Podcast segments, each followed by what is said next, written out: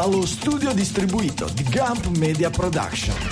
Franco Solerio, Massimo De Santo. Questo è Digitalia.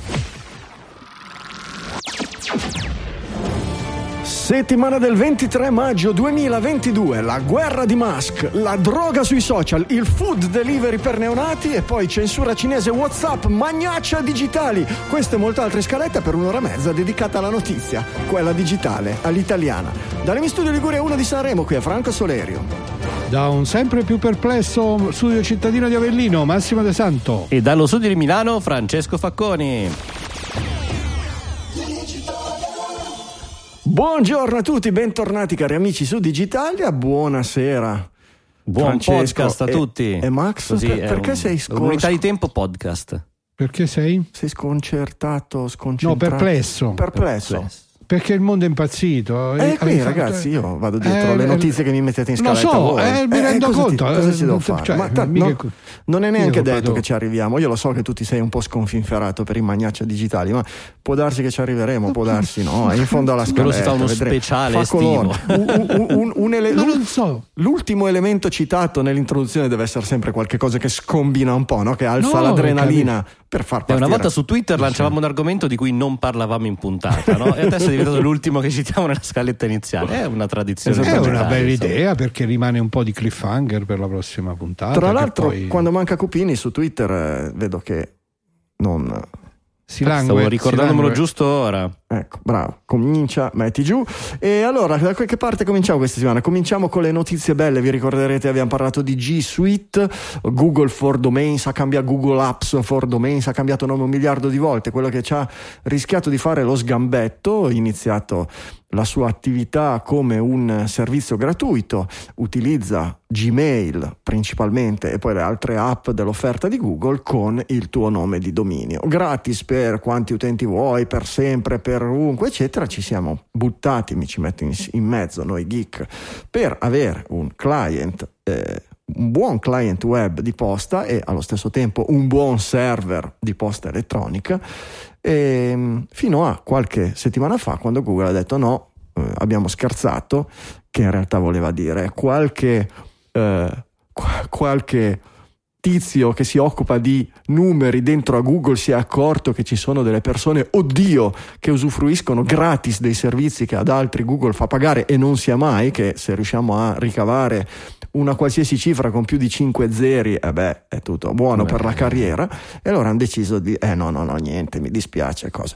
Dovete Se- pagare. si è sollevato un'ecatombe, prima Google ha detto vabbè vi permettiamo di mantenere i vostri account ma senza il dominio e monoutente, per cui dovete, dovete Virarli ad account Google, come di dici? fatto. Bisogna- dovevano bisognava virarli ad account Google. Sì, rimaneva, sì, tenevi, mantenevi, Di gli stessi, mantenevi gli stessi dati in un account senza il tuo dominio e Perdendo di fatto la posta fondamentalmente. Che però- Eh, Eh sì, perché alla fine se ti scrivo al tuo dominio avrei perso il modo di iscriverti. Ecco l'indirizzo, non la posta. La posta Sì, vecchia la mantenevi, perdevi l'in- l'indirizzo, la certo. funzionalità posta. a meno di migrare.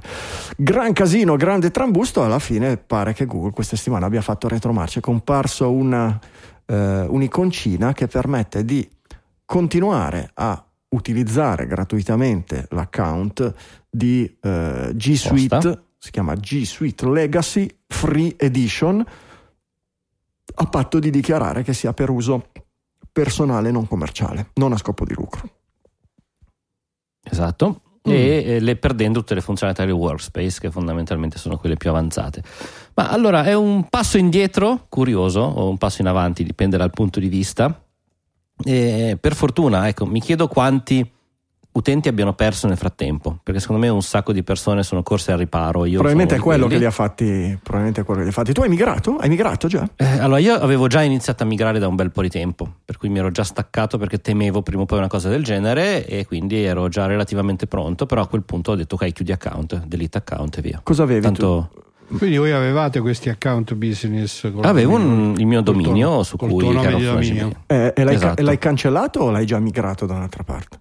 No, il dominio c'è ancora, il mio indirizzo è ancora quello, anche se continui a mandarmi al vecchio Gmail. Quindi questo è. Ehm, Eh, il, problema, il problema è di attivarne eh, troppe esatto. e distribuirne troppe, perché poi rimani nella casella e nella- nella- nelle rubriche, nei client della gente. Esatto, uno non è che esatto. si ricorda a memoria l'indirizzo, uno scrive facconi. No, no, io ho il mio poi- solito indirizzo da sempre, che è il mio, Questo è il classico. infatti. legato al mio cognome, un indirizzo su dominio, quindi Ok, quello eh, mi porto in giro. eh, su, che, su, che, mm, su che provider l'hai spostato la tua posta di dominio? Adesso, mi, allora, ecco, questo è un ragionamento interessante. Alla fine mi sono fatto un server mail mio. Perché ho detto non, non ce la faccio più a stare in giro. Eh sì, esatto, è stata una bella fatica. Però eh, ammetto Eh. che ho osservato una cosa. Eh, noi abbiamo parlato la prima volta di questo problema di eh, G Suite che andava a chiudersi, quindi tante persone nella situazione nostra potevano rischiare di, cioè dovevano migrare. Abbiamo un po' fatto una chiamata alle armi dei nostri ascoltatori. Aiutateci, diteci cosa utilizzate. Sono arrivati un po' di consigli, forse qualcuno l'abbiamo anche riportato qua in puntata. Però non è, non è arrivato né è comparsa niente di definitivo, niente che veramente andasse a sostituire l'offerta di Google con qualcosa di simile.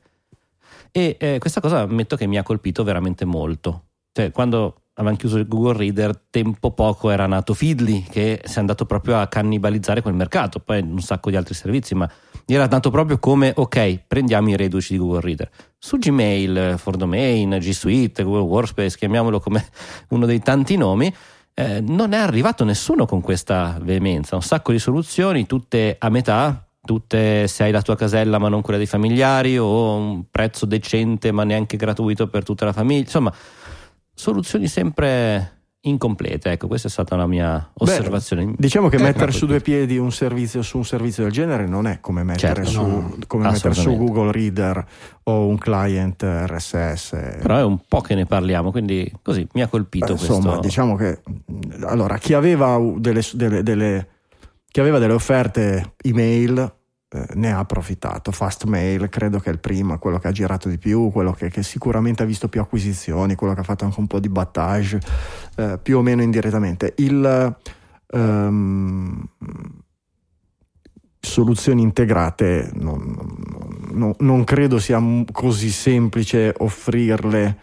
ehm, Certo, immediatamente in così Eh no, poco ma tempo poi devi eccetera. scalare, no? Se ti, Ah, se- ah, se yes. vai eh, cioè- Ma quindi tu ti sei fatto un server Linux ostato fatto su un VPS e, e ti sei messo Postman, cosa ti sei messo? Che, che, che, che, che Mi sono messo tutto un sistema VirtualMin, che è un software proprio per la gestione di un ISP, quindi con gestione multidominio, insomma, abbastanza complicato, diciamoci la verità. L'ho studiato, rafforzato un po' e a furia di configurarlo, Mm.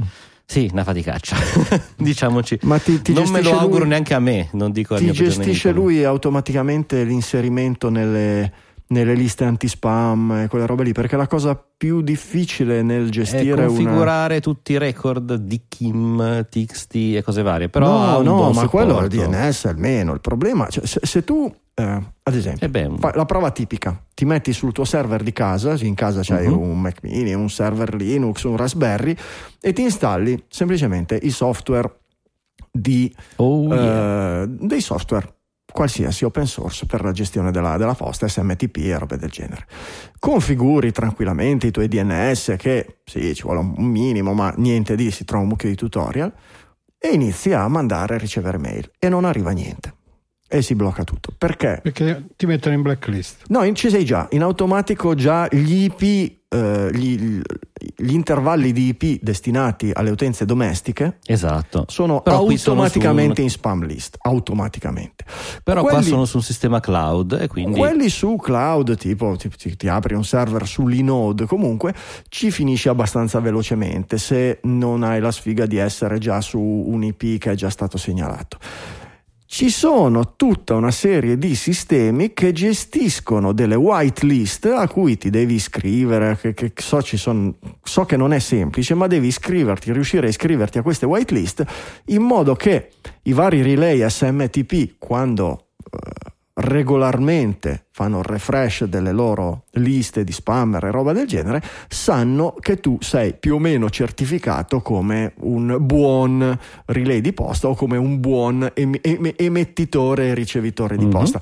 Ma è tutto meno, che, tutto meno che banale e il problema, il problema grosso è che quando sei mal configurato o vieni scaricato da una di queste liste o robe del genere non è che ti arrivano delle email, guarda che tu di quelli No, no, Dai, no. vieni. semplicemente la gente ti dice "Oh, ma guarda, Allora. ti ho mandato un'email" e tu dici "Ma a me non è arrivato niente". E, Allora, e- il e trucco- inizi ad andare fuori per quello. Eh. Il trucco è il seguente, perché effettivamente o si fa come suggerisce Franco, quindi si lotta in maniera preventiva inserendosi nelle whitelist e cercando di mantenersi, oppure ci si iscrive ai servizi che controllano lo stato della tua casella email. Quindi appena rilevano che sei stato infilato in una qualche Ok. blacklist, alla fine sono una centinaia quelle famose utilizzate di più, ti avvisa e a quel punto uno corre ai ripari. Però se configuri prima eh, in modo giusto alcuni record aggiuntivi che non sono quelli ovvi, per quelli di, di, di Kim servono per la mutua autenticazione e lì devi indicare tutti i, eh, gli indirizzi mail che viene a usare, quindi c'è un po' di configurazione che va Mm. fatta. Eh, facendolo nel modo giusto e assicurandosi di avere un SMTP chiuso, per cui protetto la password in cui nessuno che Certo. passa per strada inizia a mandare mailing list a caso, Ecco. ecco, riuscire a finire in blacklist è complicato. Io un po' un bel po' che lo gestisco prima su Mm. domini professionali, adesso anche su quelli personali e mi funziona, ecco, non sono un professionista della mail chiaramente, Che però dimensione di server virtuale hai dovuto affittare? mm, ma basta uno piccolino. Eppure gestisco tante mail, però ho messo un Taglio le piccolo caselle di reali sono piccole. Taglio piccolo di Linode, tipo 10 euro al Un, eh, mese. no, un 5 euro al mese neanche. Quanti giga? Per, eh, quanti ho- giga di- ho scelto Aruba in, in Italia, un server completamente gestito da me, cloud. E no, Vi- virtual o hai un server intero? Eh, virtual, Ah, no, virtual. virtual, se sono 5 euro, sono 5 VPS. euro sono virtual. assolutamente. Eh, boh, va bene. Ma quanti giga ti dà con 5 euro di, di Allora ne ho 40. 40 giga? Vabbè, cioè, ci, ci- ci stai bene. No, a no, fare. funziona, diciamo. Poi Eh, io sono uno che non lascia molta posta online, la tengo offline. E c'hai solo il tuo account o i tuoi account perché Google cosa ti dava? Ti dava 15 giga. eh, se, se hai già tre utenti sei sopra i, quindi sei sopra i 40 Esatto, giga, tra 15, ma 30, 45 sei già fuori. Google io 40. lo usavo molto ed è quello che mi è mancato anche come alias. Quindi Mhm. avevo tanti, tanti, Tanti domini familiari Ok. eh, o non so, tanti altri nomi miei che utilizzavo, certo, certo. il nome dei figli per gli account, Eh, eccetera. certo. E quelli erano tutti alla fine alias che andavano a finire su altre caselle, eh, mailing list interne alla famiglia e tutto questo effettivamente si Vabbè. perde e non ho trovato servizi che offrissero un sistema simile. Vabbè. C'era WebFaction una volta, ma anche lui se n'è andato a miglior vita dal punto di vista internet e quindi l'unica è farsi da Non solo. so, io sul- sono, sono per il self-hosting, mi piace da matti l'idea che le persone possano prendere il controllo completo delle- delle- della loro vita digitale, Però, però, no, eh, non è per- così. però- Eh. no, oltre a non essere così semplice, eh, c'è un, un- un- un problema fondamentale, che per servizi che non sono così ehm, fondamentali, fondamentali, non so, a me- lì ci arrivano le, le- le- vabbè, le bollette, magari sono domiciliate, eccetera. Non so, la mia- per la mia professione principale mi arrivano le email dei pazienti, le email dei pazienti devono arrivare, punto. Certo. Se sono in vacanza, le email dei pazienti devono arrivare a maggior ragione. Ehm, se sono in vacanza e il- per qualsiasi motivo il server di posta smette di funzionare, io mi sono rovinato la vacanza. E questa è una Ah, cosa che io è no- vero. non ammetto, non, non- non- non voglio cosa. Voglio, voglio mettere, voglio certo. self-hostare, permettetemi la, la, la, la, la Darth Valerizzazione, il, voglio tenere self-hosted servizi che utilizzo, che cosa eccetera, che però non sono di vitale importanza per me, per il mio lavoro, Eh, eccetera. ma Quando lì stai parlando del tuo vacanza- lavoro, Franco. Sì, in questo sì, eh, caso certo, hai- certo. stai usando la tua mail per lavoro. Io le Certo. mail che sto usando in questo modo non sono quelle professionali, che Sì, sì, sono le tieni separate. Le tieni account separate. Office 365, quindi Ok, cose ok, ok, ok. ben costose, come si vuol dire, ma sono, su, sono quelle Certo. personali, per cui Certo, arrivano le mail degli amici, mi arrivano le mail di Franco che mi dice "Beh, c'è da andare in onda lunedì e io non rispondo, e vedi. eh. Vabbè, però se sei in vacanza non te ne frega niente che io ti mandi No, a parte tutto, andare in onda. eh, però eh, esatto, lì c'è discorso. un minimo di tolleranza in più, poi chiaro, eh, Sì, la mail sì. è sempre fondamentale, staccatela per un'ora e vedete come sudate freddo. Eh, così, è così, non so, sono sempre un po' combattuto per queste cose. no? Il prossimo è farmi una macchina con, eh, con- con il nodo eh, Lightning Network eh, autogestito, Mhm. eccetera. Però, boh, non lo so, sì, va bene, ma poi ci fai dialogare Customatic e ci tieni i soldi di tutti gli utenti di Customatic. No, ma neanche per la. Ma neanche per cosa, no? Sono quelle cose che no, assolutamente no, non voglio essere responsabile per i vostri soldini. Va bene, allora a proposito di eh, business, servizi e robe del genere, eh, WhatsApp lancia le Cloud API e presto il, per il momento a gratis e presto anche un segmento a pagamento della, della sua offerta Cloud API per il business. Avete qualche info in più su cosa servano? E... Perché io ho un sospetto grosso. Beh, allora il business è la business app è quella fondamentalmente che ha permesso di andare oltre il concetto di un, un tele- un numero di telefono privato, un utente. Quindi eh, prima era un WhatsApp un servizio per consumatori, a un certo punto hanno aggiunto questa applicazione che permette di utilizzare ai business, quindi ad aziende, il collegamento. Vuol dire che dietro puoi rispondere, non so, abbiamo un WhatsApp di Digitalia, può rispondere Franco, ma può rispondere Max, posso rispondere io. Di fatto offriamo una specie di servizio. Per le piccole realtà c'è questa app che di fatto è semplicemente una condivisione di un account speciale. Esistono poi queste API che permettono invece di interagire meglio, quindi di integrarsi con sistemi di CRM, quindi gestione della clientela, sistemi di eh, comunicazione multipla ben più complicati. Mm. E- ed è proprio questo dove stanno andando, quindi hanno delle API loca- locali che possono essere fruite da grandi aziende e già ora ci sono, Sì. e poi queste API cloud invece che verranno offerte alle piccole aziende che però vogliono integrarsi un po' meglio con quello che è il Che leggevo che è un'offerta che ti permette di integrare velocemente, in pochissimi minuti, apri l'account e fai eh, e integri la, la- la- la tua app che si aggancia alle API e, e sei in moto in 30 secondi, con possibilità Esatto. algoritmica di gestire le tue attività su API. Ora, io non è che voglia fare l'uccello del malaugurio, ma nel giro di poche settimane dovrebbe essere finalmente attiva la possibilità di mettere sul registro delle posizioni anche i nostri numeri cellulari, che vuol dire che le possibilità di fare business per la gente che fa quel tipo di business, cioè pubblicità via telefono e robe del genere, andrà, non dico a zero, ma subirà un calo eh, certamente a, a- a due cifre percentuali. È bello quando Franco ci crede. No, no, Prego, fidati. vai avanti. Beh, su- sul- sui, sui numeri Sì, fissi, sui tu numeri fissi hanno avuto una bella scudisciata t- qua- quando, quando- quando è stato L'unico sistema è stato staccare la- il- il cordless dalla presa. No, beh, Personalmente. il calo c'è stato. Però, ecco, diciamo che se io avessi un, se io avessi un lavoro, che, che un'azienda, un call center, una situazione che, con cui guadagno facendo pubblicità tramite telefono e chiamate indesiderate e robe del genere, ecco, nel momento in cui avessi un registro delle posizioni che funziona che mi fa da schermo e che mi dice che non posso più chiamare, eccetera, una roba algoritmica tramite WhatsApp che si può mettere su in piedi in pochi secondi, che si può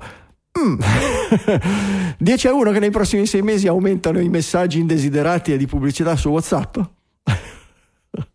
Questa è una scommessa che vinci facile, ma secondo me anche Beh. indipendentemente dalle. Vinci, vinci facile, Mm. ma secondo me può iniziare a essere anche un po', se sono troppi, un po' l'abbandono di WhatsApp. Dici, eh, può Perché da- come può dicevo, darsi. io cosa ho fatto col telefono fisso? Non Eh. mi chiamava nessuno tranne i call center. Ho staccato la cornetta. Via. Mondo al, caso, sì. Mondi al caso ti aspetta, però eh, sì, va bene, d'accordo. Poi stacchi WhatsApp, e poi stacchi Telegram, e poi stacchi tutto. Non, non lo so se. se- se- non, non lo so, hai staccato il telefono perché avevi il cellulare, avevi WhatsApp avevi Certo. Telegram, cioè non è. Se, se WhatsApp Certo. si riempie di schifezze, Certo, stacco- il livello di fastidio aumenta, certamente. Mm. Aggiungiamo che WhatsApp, essendo una soluzione proprietaria, essendo il software client proprietario, eh, non c'è nessuna possibilità di realizzare dei sistemi di anti-spam. Punto.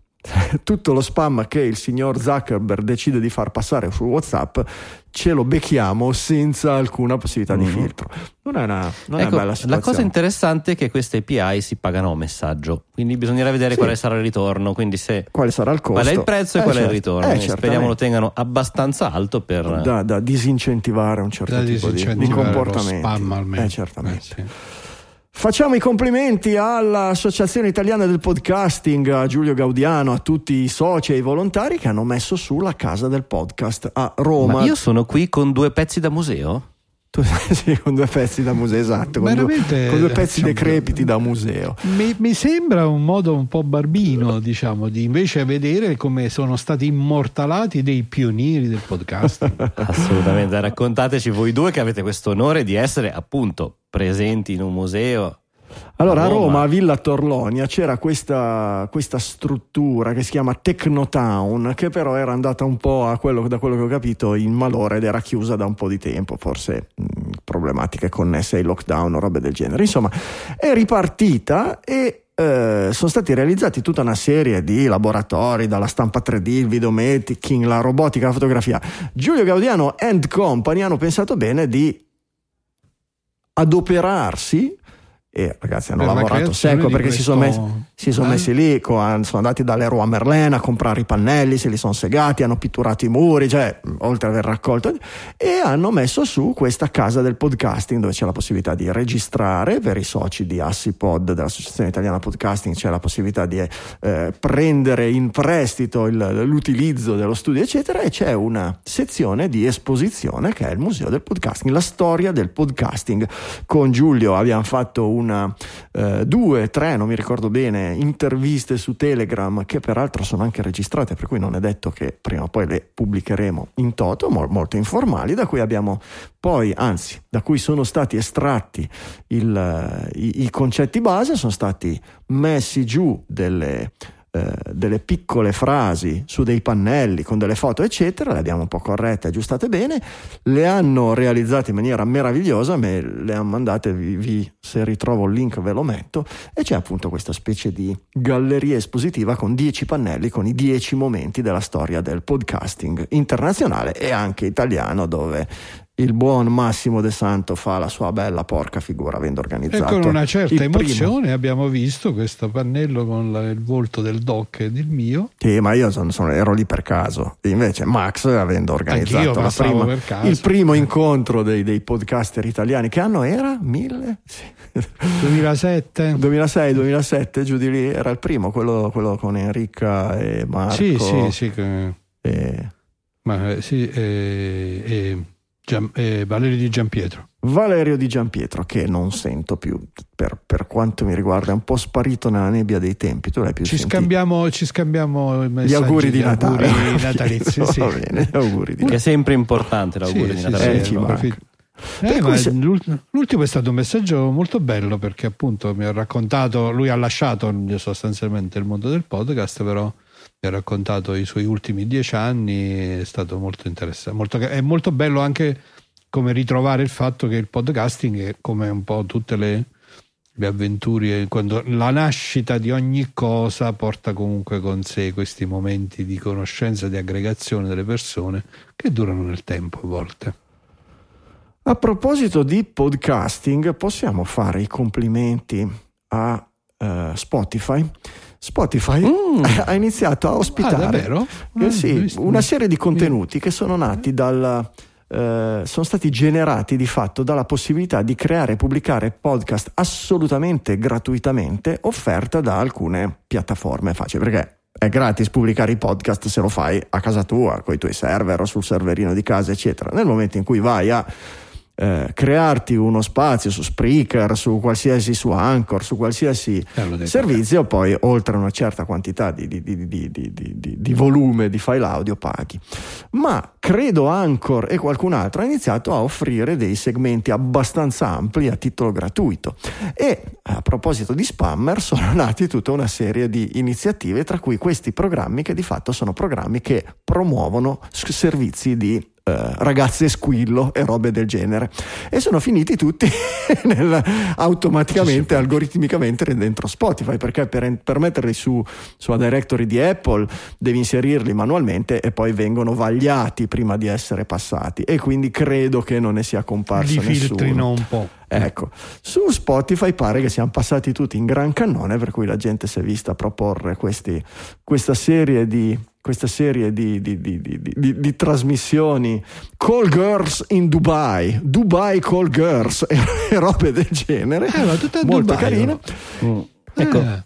Dobbiamo segnalare all'amico Adam che anche Podcast Index c'è cascato, attenzione. Eh, podcast credo che li becchi in Pochi. automatico Esatto. cosa, però poi ecco. Ehm, Mi- mo- molti meno in confronto a si Spotify. sta diciamo, lavorando, c'è si stato un st- di- credo che stiano discutendo proprio anche per... Non è facile eh, comunque decidere Esatto. cosa sì, cosa no, eccetera, perché poi Eh, se, se nel, nel discorso di... Tutti... mh, eh, tutti con lo stesso tipo di sponsor che però è andata a finire anche a proposito di sponsorizzazioni algoritmiche, di funziona lo, la, la, la, la, inserzione digitale automatica degli ads sul podcasting da parte di Wild Turkey che è, oltre che finire su alcuni di questi podcast di presentazione di squillo hanno pensato bene di finire, ha pensato bene l'algoritmo di finire su Sobercast, il podcast, un podcast non ufficiale degli alcolisti anonimi. Che devo dire che tu Dai, sei. è una bella combinazione. Eh, perché è vero. Se non proprio- bevi, eh, cioè, come telefoni. devi smettere di bere? Eh, dai. Eh, certo. Se non bevi telefoni, questa Cioè, è... fai, Dai. fati- fai fatica a smettere di bere, hai bisogno di conforto. Che ne dici di un cicchetto di Wild Tuck? Me. complimenti, Ok. complimenti, complimenti a Spotify per questo tipo di, per questo tipo di inciampi. Ci sta, ci può, ci può però sono, sono veramente, sono veramente cadute. Va bene, qualche minutino per ringraziare il nostro sponsor, Lasting Dynamics, Dynamic, la software house italiana responsabile dello sviluppo di un sacco di progetti di successo, tra cui Vetrina Live, che è quello che ci piace un sacco. Vetrina Live è un servizio online che rende possibile creare un sito di e-commerce alla portata di tutti, anche del commerciante o dell'imprenditore meno esperto di tecnologia. Il leitmotiv, quello che ha dato il là allo sviluppo di Vetrina Live, sono stati i lockdown. No, durante i lockdown le piccole realtà, magari ben radicate nel territorio, hanno avuto un disastro, perché più sei radicato nel territorio, piccolino, eccetera, meno è probabile che ti sai destreggiare tra offerte digitali, piattaforme di e-commerce, eccetera. Allora l'idea era chiuse le vetrine fisiche per obbligo legale, rendere facile, semplice l'apertura di vetrine digitali alla portata di tutti. Con un'interfaccia pulita, punta e clicca, guidati da brevi indicazioni di sistema, si apre un negozio digitale semplice quanto efficace. La piattaforma è stata creata in modo da adattarsi a qualsiasi tipo di negozio, dall'abbigliamento agli alimentari, dalla paraf- parafarmacia, ai professionisti che magari mettono in vendita i loro servizi. C'è un servizio clienti interamente in italiano e un team tecnico pronto a sviluppare ogni settimana nuove funzionalità e a ascoltare i suoi utenti quando hanno delle esigenze per qualche cosa di nuovo. Vetrina Live è esattamente quello di cui può avere bisogno un imprenditore che sia alle prese con le difficoltà delle chiusure o che semplicemente voglia allargare se Dio vuole le chiusure forse sono finite, che voglia allargare il suo business alla rete. Una procedura guidata, 6 step base, 3 step aggiuntivi e create la vostra vetrina base del vostro e-commerce. Una volta creata la vetrina si procede all'inserimento dei prodotti da mettere in vendita e alla modalità di ricessione dell'ordine, arrivando alla possibilità di aggiungere i link ai profili social e spedire anche, anzi gestire le spedizioni. Ehm, l'altra volta vi avevo parlato della gastron- gastromeria, questo, questo business completamente nato completamente offline che con Vetrina Live ha rivoluzionato il suo modo di lavorare, il suo giro d'affari. Ecco, questa volta date un'occhiata a Moro Arlo, moroarlo.com. Moro Moro Arlo si occupa di benessere, offre prodotti dedicati alla cura della persona. I prodotti di punta sono cuscini artigianali con imbottiture derivate da prodotti naturali vegetali, una cosa particolare, veramente particolare. Al contrario della gastromeria, Moro Arlo è nato fin da subito come impresa online, dapprima vendendo su eBay, poi su altre piattaforme multivenditore.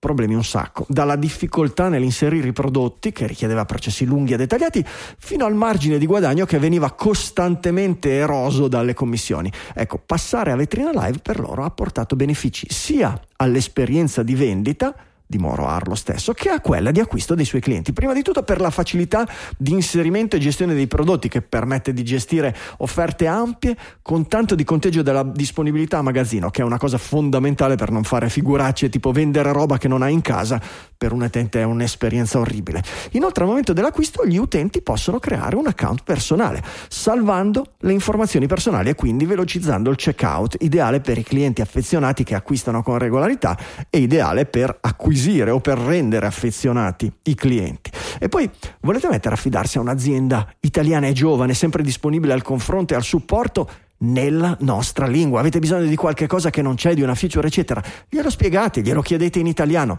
Ragazzi, non sono giganteschi, sono giovani, sono partiti da pochi, da, da, da, da pochi anni col servizio vetrina live, fondamentalmente dal lockdown hanno solo, hanno solo, desiderio di implementare funzioni nuove. Se avete delle idee, gliele dite, è facile che si mettano lì e trovino qualcosa che può servire anche a tutti gli altri clienti, quindi ve la sviluppino anche ri, ri, rapidamente, chi lo sa. E poi tutto questo, ragazzi, tutto questo a costo fisso, perché Vetrina Live propone piani semplici con un costo mensile fisso senza nessuna commissione sulle singole vendite.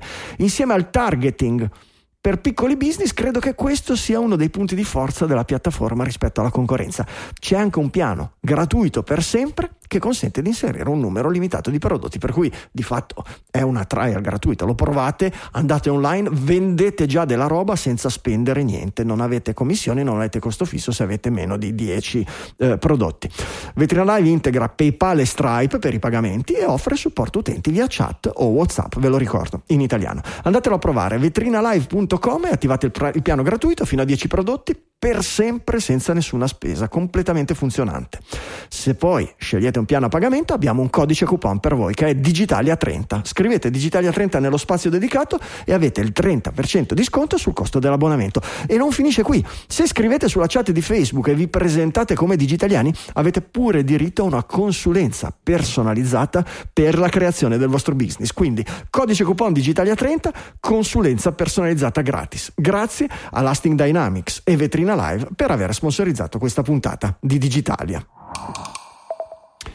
Andando avanti con le notizie della settimana, la censura. Raccontaci, Francesco, di questa storia della censura di, di Bing. Volentieri. Allora, su due ricercatori dell'Università di Toronto hanno eh, fatto una, un'analisi, hanno pubblicato un report eh, sul sito citizenlab.k, cioè canadese, nel quale si sono accorti di come il, eh, il motore di autosuggerimenti di Bing sia mm-hmm. eh, caratterizzato da una forte censura nei confronti di personalità politiche cinesi.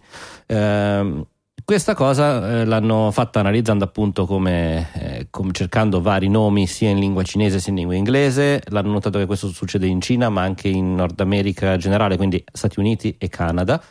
Eh, probabilmente quello è il loro bacino, mi aspetto che risultati simili siano anche in giro per il mondo, anche in Italia.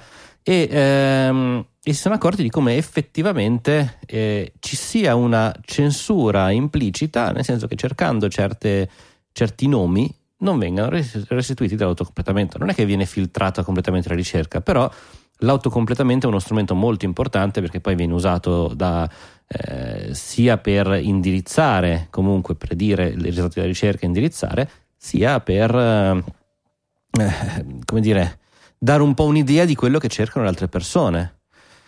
Non so voi che idea vi siete fatti eh, da questo punto scusami, di vista. Scusami, non ho capito bene la censura in che senso eh, si applica? Nel fatto che, Nel alcuni, fatto che no, vengono... alcuni, nomi? Alcune... I nomi eh. generalmente di politici o personalità di rilievo eh, cinesi, cinesi, non vengono autosuggeriti. Ma non vengono autosuggeriti modo... né nel servizio okay. in Cina né nel servizio qui la in ricerca Stati negli Stati Uniti. Esatto, eh, non sappiamo, okay. non abbiamo provato in Italia o roba del genere. Ehm, è un tipo di censura chiaramente abbastanza subdolo, ok? No, no, è, eh, comunque sì. censura, è, comunque una censura, è comunque, è comunque una censura. È comunque una censura o comunque un, un, un eh, declassamento, eh, una penalizzazione di un certo tipo di dati di ricerca rispetto a altre. Non sì. sappiamo se questo poi avvenga, se un qualche cosa di analogo avvenga anche in termini di ranking eh, poi dei risultati forniti, però questo è un... Eh, la cosa preoccupante è come in alcuni servizi, come in questo Bing, le abitudini eh, di censura di governi totalitari abbiano un riverbero anche al di fuori. No, il concetto è: ma chi se ne frega se in Cina censurano internet? Uh-huh. Che ce ne frega? Mi spiace per i cinesi, ma noi bene. E invece. Però censurarlo anche in Canada e negli Stati Uniti, ti chiedi perché? Perché è molto semplice, perché a seconda del tipo di atteggiamento di un'azienda puoi decidere di perdere un fracco di soldi e quindi non lavorare in Cina come fa Facebook per esempio. Puoi decidere di continuare a guadagnare in Cina e di spendere un fracco di soldi realizzando una versione fatta apposta per la Cina, come fa TikTok, per esempio, che ha un servizio per la Cina con un certo tipo di risultati e un servizio per tutto il resto del mondo o per il mondo occidentale, quantomeno, che è quello che noi conosciamo come Sì, TikTok. TikTok lo fa al contrario, ha fatto il servizio per il mondo occidentale, però il concetto è Eh, sì, comunque ha, ha due servizi separati, eccetera. Eh, oppure Google forse fa la stessa cosa, no? Google Eh, fa quello che dici tu? Sì. Oppure puoi dire va bene, io voglio avere il massimo dei benefici col minimo della spesa e quindi utilizzare lo stesso tipo di algoritmo con gli stessi di input in tutto il mondo, compresa la Cina. E siccome per lavorare in Cina mi chiedono di declassare, di filtrare Fai- o cose, un certo cosa, tutto il contrario. in questo, alla fine, questo tipo di declassamento e di filtri rischiano di riverberare anche al di fuori della Cina. E questo è. Eh, perché poi così nessuno se ne accorge. L'ipotesi di partenza di Sì, no, beh, signori nessuno se ne accorge, non lo so perché se ne sono accorti, però. se ne sono accorti perché hanno fatto un'indagine. Se ne sono accorto, Sì, esatto. cioè dico, Beh, diciamo dicevo, che- l'ipotesi probabilmente è da parte di chi fa questa scelta che dicevi tu è quella di dire vabbè se scatta la censura su un dissidente cine- politico cinese eh, fuori dalla Cina probabilmente non se ne accorge nessuno salvo nel caso Ah. di questa ricerca Sì, in- sistematica In questo caso, fra l'altro, se volete leggervi l'articolo, lo troverete nelle note dell'episodio, c'è tutta la metodologia, è un articolo comunque di carattere universitario, spiega Scientifico, sì, esattamente è un- come, sì, come hanno sì, fatto sì, ad accorgersi, infatti- quindi potete anche replicarlo volendo, appunto abbiamo il dubbio se in Italia o no ci sia una censura di questo tipo o possa esserci su certe figure magari italiane, uno può prendere ispirazione e provare a fare lo stesso tipo di analisi. Preoccupante, preoccupante questa Ecco, cosa. Bing, fra Preoccupante l'altro- è anche di un come dire il livello di complessità nel gestire una cosa del genere eh, non, non deve essere del tutto Mm. banale no? No, fra l'altro ecco due piccole cose, una, una curiosità forse da questo punto di vista e un, un ragionamento, la curiosità è che eh, oltre, a questa, oltre ai politici eh, cinesi sono anche filtrate altre cose, fra cui eh, contenuti di valore sessuale che Microsoft ha deciso di censurare, per cui se ti chiami Dick di nome non, non ti trova.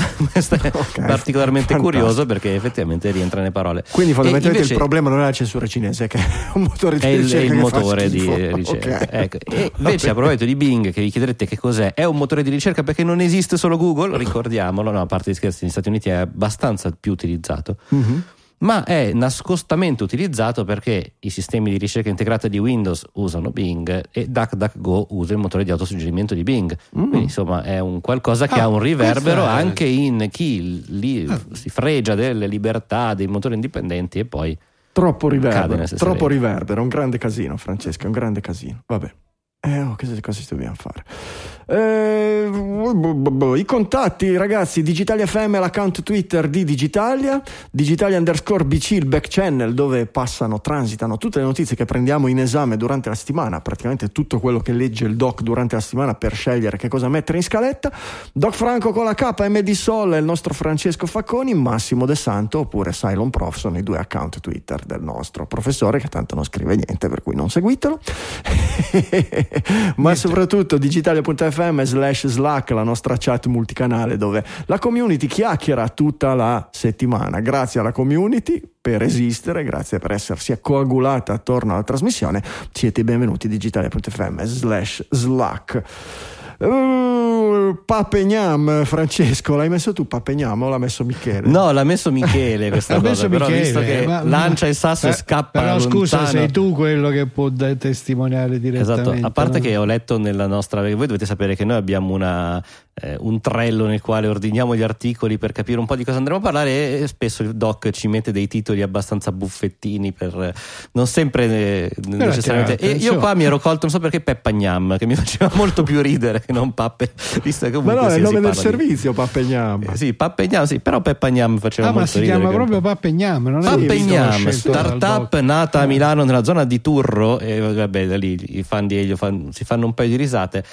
Per la consegna di cibo a domicilio, ma con un target, perché oggi l'importante è avere il proprio target, il blue ocean, avere una. Eh, chiaro, vabbè, insomma, uso parole eh. del marketing, cioè i clienti sono i bambini dai 6 ai 24 mesi. Le famose pappette. Diciamo i destinatari del, del- del- del prodotto, perché non ci credo che il neonato fa lui l'ordine. Dici, su- non sono Certo, loro che certo. com- ordinano su internet, guarda che i neonati di oggi Con la carta di credito, certo. Eh, con la carta di credito che anzi, anzi col touch.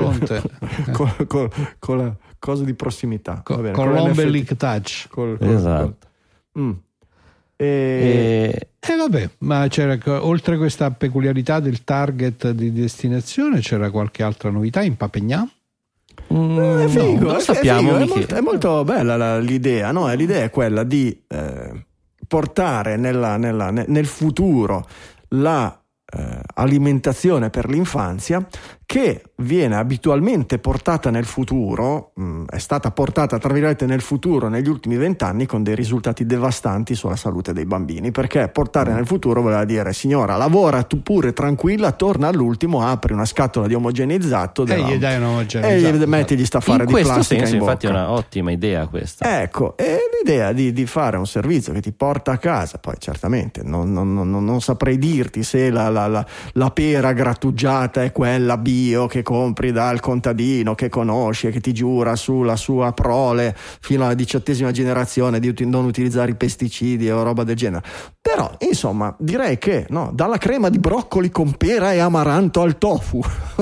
Allora, io, non dire so, che- io non so quale bambino di due anni mangi. Allora, attenzione, c'è da dire che nell'alimentazione dei bambini, perlomeno nella zona di Milano, tutti gli asili hanno. Uè, eh, i in bambini milanesi mangiano il No, tofu. aspetta, aspetta, le scuole hanno questa, Sì. eh, questi menù delle mense certo scolastiche che Sì. sono comunali, prevalentemente i menù, Eh, certo eh, che ce li abbastanza complicati, cioè non, è sem- non si tende a semplificare appunto la solita pappa al pomodoro, la mela grattugiata, ma si va No, a no. dei sapori perché giustamente più ampli eh, l'offerta, più c'è possibilità che poi un bambino mangi. Poi tanto il bambino cresce, la verdura e i broccoli non te li mangia comunque e vabbè. Vabbè, vabbè. Questo è un dato di fatto. Però sì, il tentativo è quello. In questo senso l'offerta di Pappegnam eh, è interessante, è molto milanese come concetto. eh. Sì, sì, sì, sì. No, non so, non, non riesco a capire esatto. Rispetto a apri la scatoletta e dai ingozza al bambino, mi piace. Il- l'idea che il, il genitore non abbia il tempo e debba ricorrere al servizio online, eccetera, non lo so, è forse più un fallimento della nostra società che, che- che una cosa bella.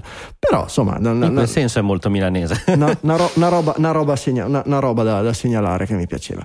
E invece roba più grossa, pare, le notizie sono sempre più calde sul, sul dispositivo eh, realtà aumentata, realtà virtuale supposto di Apple, di cui no, Sì, tipo, eh, io tipo per- l'araba esempio- fenice, esatto. Eh, esatto, mi ha colpito un po' perché l'ar- l'articolo è sempre un po' eh, come dicevi tu, cioè la notizia viene buttata lì, però non è che ci sia molta Allora, sostanza. perché facciamo poi- intanto un disclaimer No. per chi ancora non si ricordasse esattamente come funziona il mese di maggio e giugno nel mondo dell'informazione tecnologica. A giugno c'è il Dab Dab, quindi nelle due o tre settimane prima tutti i siti di notizie, blogger, Riprendono tutte le- scrive notizie a caso. Ok.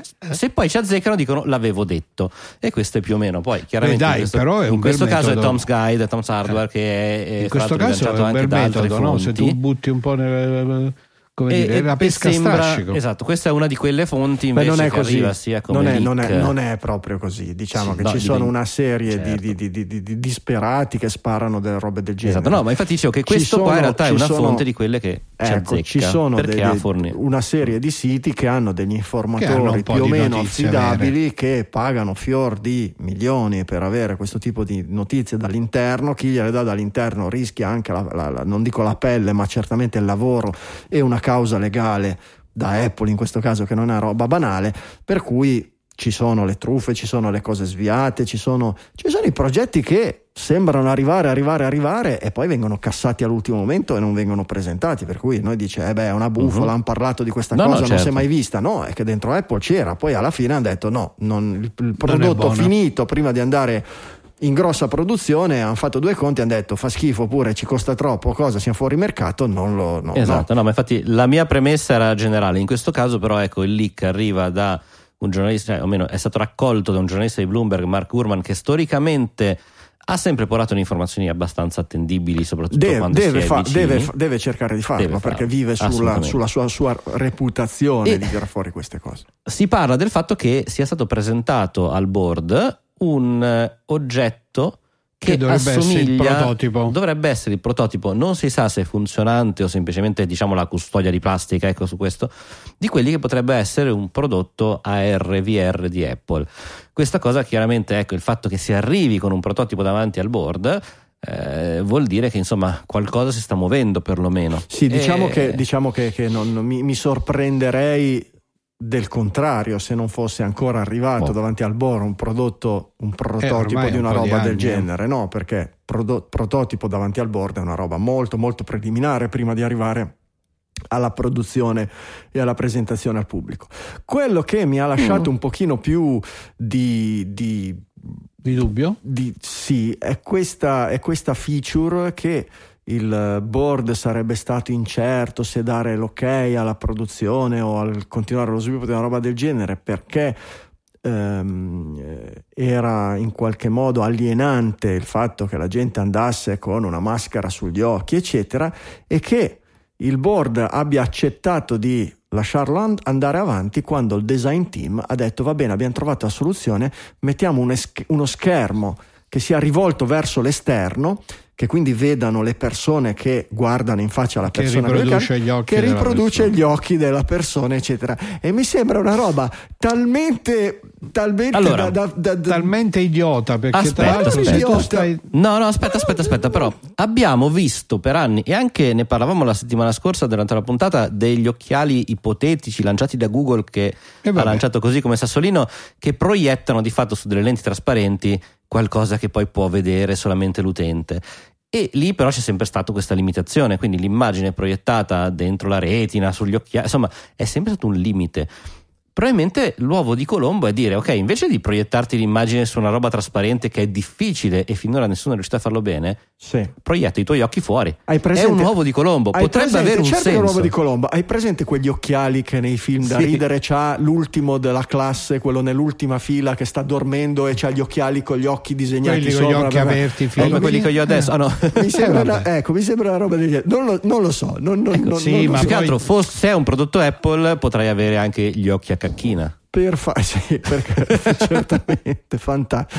Non lo so. Che vergogna, che vergogna Ecco, parlare di queste allora, cose. no, mi sa molto poco di Appoloso, mi sa comunque di un'idea interessante per risolvere un problema. Staremo a vedere. Non, non Ma guarda, l'idea interessante è quella di far vedere gli occhi. Eh, Francesco No, allora- è così, gli piace questa cosa. gli Allora, piace a me cosa, piace trovare eh, soluzioni. dai. Non Cioè- mi sembra una soluzione alla Apple e non è una cosa Ma che non- penso che non vedremo fra due settimane. una soluzione, devo dire, perché l'isolamento deriva dal fatto che sei immerso nella realtà virtuale. Aumentata, tua- aumentata, Eh, magari. ah, No, cioè, certamente no. no. Sì, allora, chiaro che se fai vedere gli occhi fuori, fai anche vedere dentro quello che c'è. Quindi, insomma, deve essere uno, un- eh, Tu dici addirittura. uno schermo fintamente trasparente che ti crei questo effetto di Quindi sono gli occhiali. Cioè, alla fine torniamo agli occhiali. Ma no, ma Eh, eccoli qua, vedi? Se, se- se guardi, si vedono i miei occhi, no? E io vedo voi, quindi funzionano esattamente così.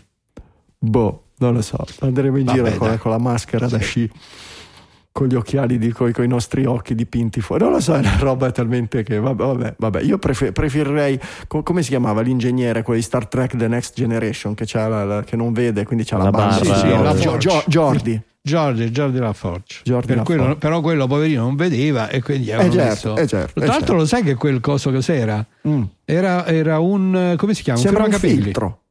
È un, Ah, un cerchietto per capelli. Era un Ah, sì? cerchietto per capelli. È un Sì, sì. cerchietto, ok, ok. Sembra un filtro dell'aria, sembra un filtro dell'aria della, della Sembra della un moto. filtro de- de- sì, sì, dell'aria condizionata, è vero. Vabbè. Capitolo Elon Musk che ultimamente è sempre più presente.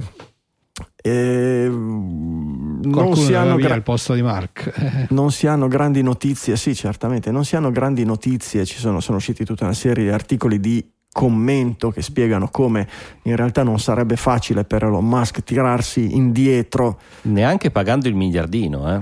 Esatto, che pare che, che- che, insomma una serie su, su Ars Technica c'è un bel articolo che parla proprio di come, come- di come funziona la legge, di come funzionano i contratti in questi casi. Eh, ma al di là di questo ho visto partire le- le- i primi articoli che me, me- me li aspettavo, ecco, dopo quelli di no, Sì, attenz- sì. attenzione Elon Musk eh, con la libertà di parola, se no, devi stare attento, perché subito hanno twittato l'Organizzazione Mondiale della Sanità, tutta una serie di, di cose. E Com'è il modo migliore per tirar fuori uno dalle scene oggi? sp- sparandogli un fracco di fango addosso. Ma no, ma c'è un solo fango che funziona alla perfezione, soprattutto nel mondo americano. Le molestie sessuali. Eh, Accusato certamente. di molestie. E quindi Ma lui tac, l'aveva, già preconiz- l'aveva già preconizzato. Già se preconizzato. muoio in condizioni strane, eh, No, no, no, no. la sua morte aveva- digitale. Aveva detto che prima o poi sarebbe stato e aveva suggerito anche molto bello un, un, un, ehm, un- un trending topic, un hashtag nel caso ci fosse stato un qualsiasi scandalo nei suoi confronti, avrei detto chiamatelo Elongate, che sta Non è anche lo- molto bene perché Elongate come allungate Eh o sì, Elongate. effettivamente è Il molto interessante, è molto bello. O comunque, att- accusato di molestie, vittima risarcita con 250 mila dollari. Pare che sia venuto fuori un qualche cosa che del 2016 eh, di questa assistente di volo di SpaceX accusato di averla molestata. Questa, questa, eh, questa tizia qui era un'assistente di volo che lavorava come membro dell'equipaggio di cabina per la flotta di jet aziendali di SpaceX. Il suo compito era quello di fare ehm, Massaggi. massaggi, per cui Perché è un benefit che hanno molti dei lavoratori di SpaceX. E questo è interessante. cioè- Perfetto, lei faceva la massaggiatrice sugli aeroplani privati di SpaceX, che, che effettivamente eh, E vabbè, va, è interessante. va benissimo. Eh, Ok. cer- certamente, se sei una, una- madre di famiglia, il fatto che tua Franco, figlia quando vai in fare un- giro col tuo jet privato, non vuoi farti fare anche un massaggio? Sì, Eh. ma lui stava parlando Io del non- volo della tipa. No, non lo so, non, non- non- È un lavoro. non lo so, non, non- non- non- boh. Finché Vabbè, è un massaggio ok. normale. Esatto. Vabbè, diciamo, sì, sì, perché Vabbè, l'arte ma- del massaggio è un'arte nobile. Sì, è un'arte nobile, però non lo so, a me il massaggio Certo. mi, mi- mi sembra una cosa così intima e così, cosa che io penso, Certo. non lo so, io a massaggio me lo faccio fare dalla mia partner, non me lo faccio fare da una professionista, anche se è pagata dall'azienda e se non c'è niente di, di erotico o cosa. Non, non- non- non- Beh, guarda, però i massaggi terapeutici, ma Eh onestamente. Sì, io, io preferisco per insegnare i esempio- massaggi terapeutici alla mia partner che me li faccia lei. No, beh, certo, poi certamente, Eh, beh, certamente, il massa- no, eh. certamente se mi parli di fisioterapia, se mi parli di... Eh. Ma qui non parliamo di massaggio terapeutico, qui, Qui parliamo di massaggio messaggio rilassante. eh, ricreazionale, no? Chiamiamolo massaggio ricreazionale. Ma Pare che, pare che Elon No, Musk abbia chiesto il finalino felice eh, del, del massaggio ricreazionale, che questa si sia scandalizzata, arrabbiata, eccetera, abbia minacciato di e eh, è stata messa tranquilla con eh, 250 mila dollari in cambio del silenzio. Problema sul volo Beh, presente crediamo. alle molestie c'era anche un'amica che non ha firmato niente. Nei 250 mila euro eh, dollari e era rimasta fuori.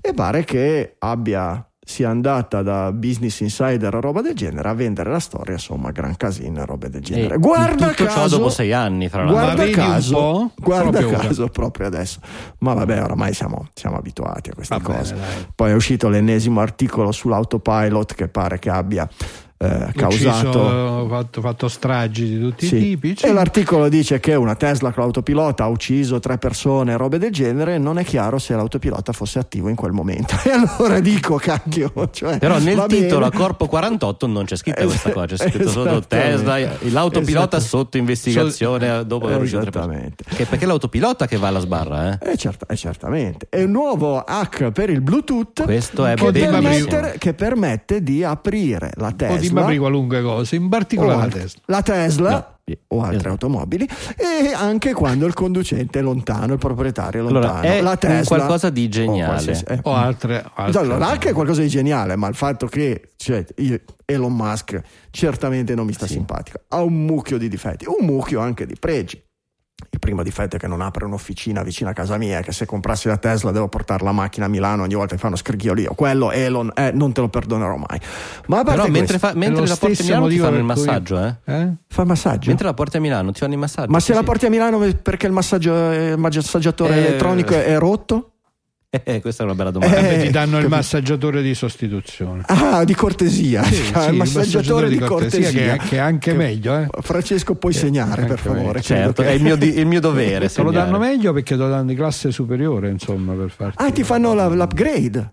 upgrade. Ah, ti fa l'upgrade, ho capito. Anche Sì, sì. se- se- va bene. Comunque, come funziona questo hack? Perché si è vede che bellissimo, siamo a dai. maggio, eh? Ok. Allora, il- moltissimi oggetti ormai informatici basano la propria sicurezza sul fatto se hai con te un oggetto Bluetooth che è molto vicino, quindi ha un segnale radio molto forte e lo riconosco per lo scambio di chiavi, allora mi sblocco. Pensate al vostro computer, pensate a un sacco di altre cose, ma soprattutto le Tesla, e questo è il grido di tutti i giornali che devono dirlo con questa voce. Ok. L'hack che è stato scoperto è che se io mi metto vicino Alla porta della alla macchina ok. col mio telefonino Bluetooth, Massimo si mette vicino alla nostra vittima che è il suo cellulare, la vittima trasmette il suo codice beacon, Massimo in qualche modo con dei sistemi misteriosi dell'hacking lo trasmette a me, io lo trasmetto alla Tesla, la Tesla pensa che il suo proprietario sia vicino.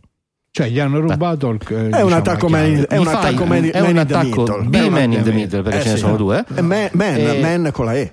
È un, non è, esatto, non è è un proxy in the middle perché di fatto usi un proxy per, anzi una VPN, porti il Bluetooth del cellulare di fianco E Eh, la Madonna avrebbe detto milanese, appunto. Ma Però no, è interessante anche perché questo è effettivamente strutturale e sul Ah, strutturale del eh sì. protocollo e dal punto di vista del- dello sblocco, della sicurezza perlomeno basato su Bluetooth, se così si può dire, c'è tanto che viene fatto con questo tipo di sistema. Quindi Sì.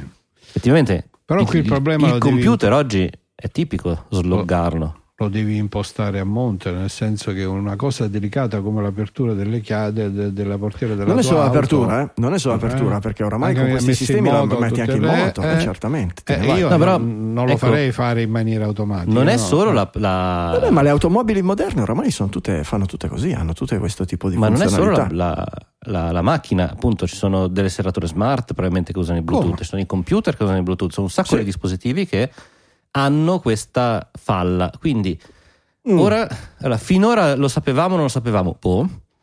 Eh, diciamo Sono- che utilizzare non- Bluetooth non visto- per la sicurezza forse mm, non so se sia stata l'idea No, migliore. beh, diciamo che eh, dipende come lo usi. Il, eh, non so i computer con Windows, eh, i computer con Mac che hanno la possibilità di sbloccarli non si sbloccano solo col Bluetooth, si sbloccano con Bluetooth, Wi-Fi eh, accesi e solo con dispositivi che abbiano il Secure Enclave.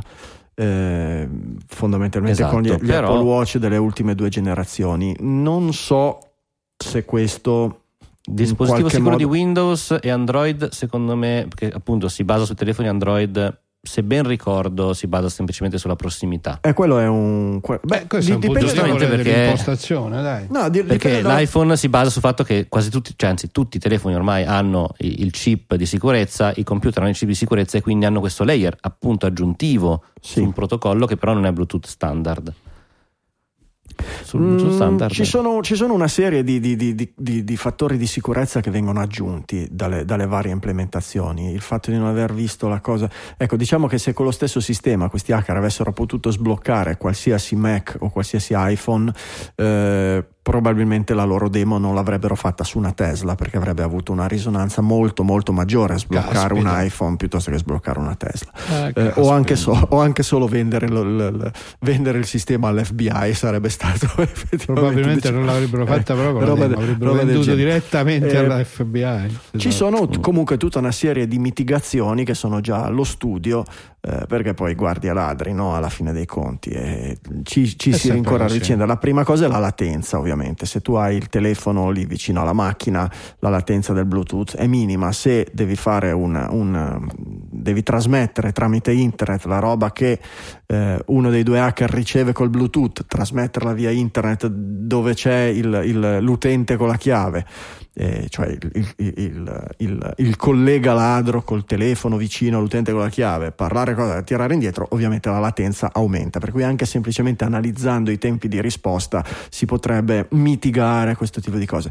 E poi utilizzando il GPS. Se il telefono nel momento in cui risponde al Bluetooth gli manda anche la sua posizione GPS, se il GPS corrisponde nel giro di un metro e mezzo, due metri a quello dell'automobile, sblocchi. Se è a 500 metri dici, eh no Ciccio, qui c'è, c'è qualcosa che non va. Cioè una serie di... di- Tranne se a Secondo Null me il vecchio metodo invece- di dai una botta in testa al proprietario, fregati la chiave. Eh, insomma, ci sono tutta una, serie di, ci sono tutta una serie di cose. Oppu- oppure immagino che quello che faccia il, il- il- il Mac quando viene sbloccato dall'Apple Watch, che ha bisogno anche del WiFi, il WiFi presuppone un collegamento, un'autenticazione di un qualche tipo e che quindi ci sia uno scambio o che addirittura ci sia uno scambio preventivo di chiavi che non sia così facile da, da, da, da, utilizzare Eh. con un attacco man in the middle, no? Come, come quando, com- come un attacco criptato con, col, col pinning del certificato. Non, non- non- non- riesci, se, se tu non hai il certificato, non riesci a fare l'attacco man in E the beh, ma di fatto qui, avendo il canale proxy in mezzo, è, è proprio No. quello il- la potenza di questo attacco. Eh, ma il canale proxy, sì, sì, ma fatta- se il canale proxy, se, se- se- se quello che viene trasmesso non è una cosa semplice come, quello, come, come immagino venga trasmesso nel Bluetooth, perché qui si parla di BLE, no? di, di- di Bluetooth Certo, a basso Bluetooth. consumo, per cui cosa. ma c'è anche un canale wifi dove si trasmettono dei dati in più. Chiaro, qua sono due canali. E... Chi- chie- chiedi delle cose, mh, hai bisogno, eh, hai bisogno di, di- di- di- di- di- puoi trasmettere delle cose e dire prendi la tua chiave e allora in- inizia a decodificare quello che ti mando io, prendi la tua chiave e firmami questo, robe del genere. Non, Eh sì, si fa non è, Sì, allora, non è così più automatico. sicuro no? l'NFC, che anche perché se uno ti si avvicina e ti appoggia un telefono vicino alla tasca dove hai il tuo telefono, te ne accorgi. Ecco, questo è Eh, certamente, certo, certo. Sicuramente. vabbè, vabbè, insomma. Eh, produttori esecutivi? Vai.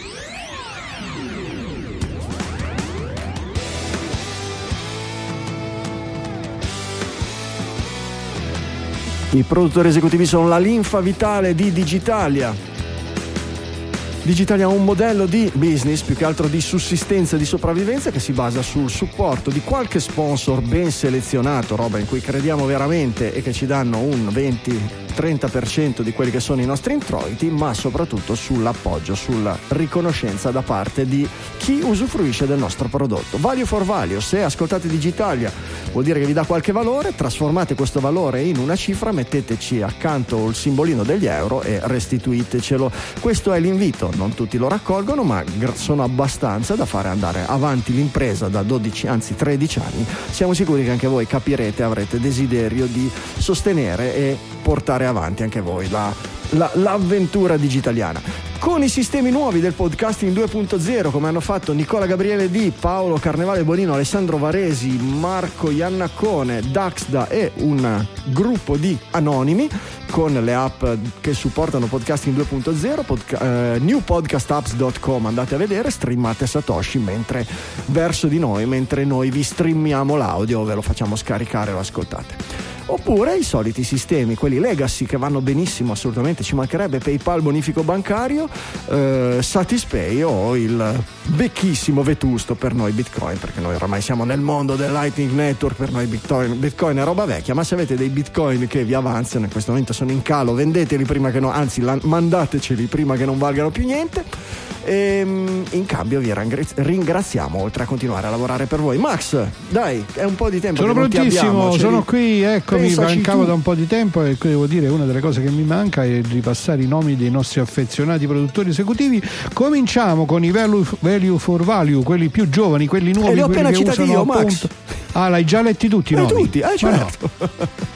Ma dai, ma eri che dici? distratto, eri distratto. Er- stavo guardando la lista. Vai perciò, giù, vai giù, eh? Davide Tinti. Vai- vado più giù. Allora cominciamo con le donazioni dei nostri perpetual executive producer, che sono quella da un euro di Davide Tinti e di Manuel Zavatta. eh, e di Davide Tinti 2 eh, ce ne sono due ma hai voluto C'è imbrogliare scritto C'è donazione una singola, donazione recupero di recupero 625. Però otti- ottimo Davide non ne perde una e la donazione singola sempre da perpetual executive producer di Nicola Gabriele D Grazie ragazzi. poi donazioni singole da un euro di Saverio Gramagnola, Luca Cipollone, Marco Mondardini. Donazione singola da 3 euro di Davide D'Angelo. Grazie. Donazioni ricorrenti da 3 euro al mese di Alberto Cuffaro, Andrea Bottaro, Fabio Filiselli, Filisetti, Enrico Garangi, Fulvio Barizzone, Umberto Marcello, Giorgio Puglisi, Giuseppe Brusadelli, Andrea Malesani, Fabio Brunelli, Giacomo Cipriani, Emanuele Zunic, Fabrizio Reina, Alessandro Grossi, Gianluca Nucci, Ligea Technology di Desposito Antonio, Fabio Zappa, Marco Traverso, Roberto Nespoli, Simone Magnaschi, Paola Bellini, Valerio Bendotti, Marco Giorgetti e Cristiano Belli. Mitici, grazie a tutti, grazie di cuore. Donazione singola da 4 euro di Roberto Duina che introduce le donazioni Grande. ricorrenti da 5 euro di al mese di Maurizio Mistrali, Carlotta Cubeddu, Mauro Tommasi, Donato Gravino, Edoardo Volpi Kellerman, scusate inserisco un messaggino, Edoardo ho finito il tuo libro, ti farò la recensione, Andrea Delise, Massimo Pollastri, Alessandro Lago, Enrico De Anna, Antonio Manna, Roberto Basile, Antonio Gargiulo, Paolo Massignan, Flavio Castro. Mitici, Boni- grazie a tutti. Bonifico ricorrente da 5 euro al mese di Daniele Tomasoni. Grande.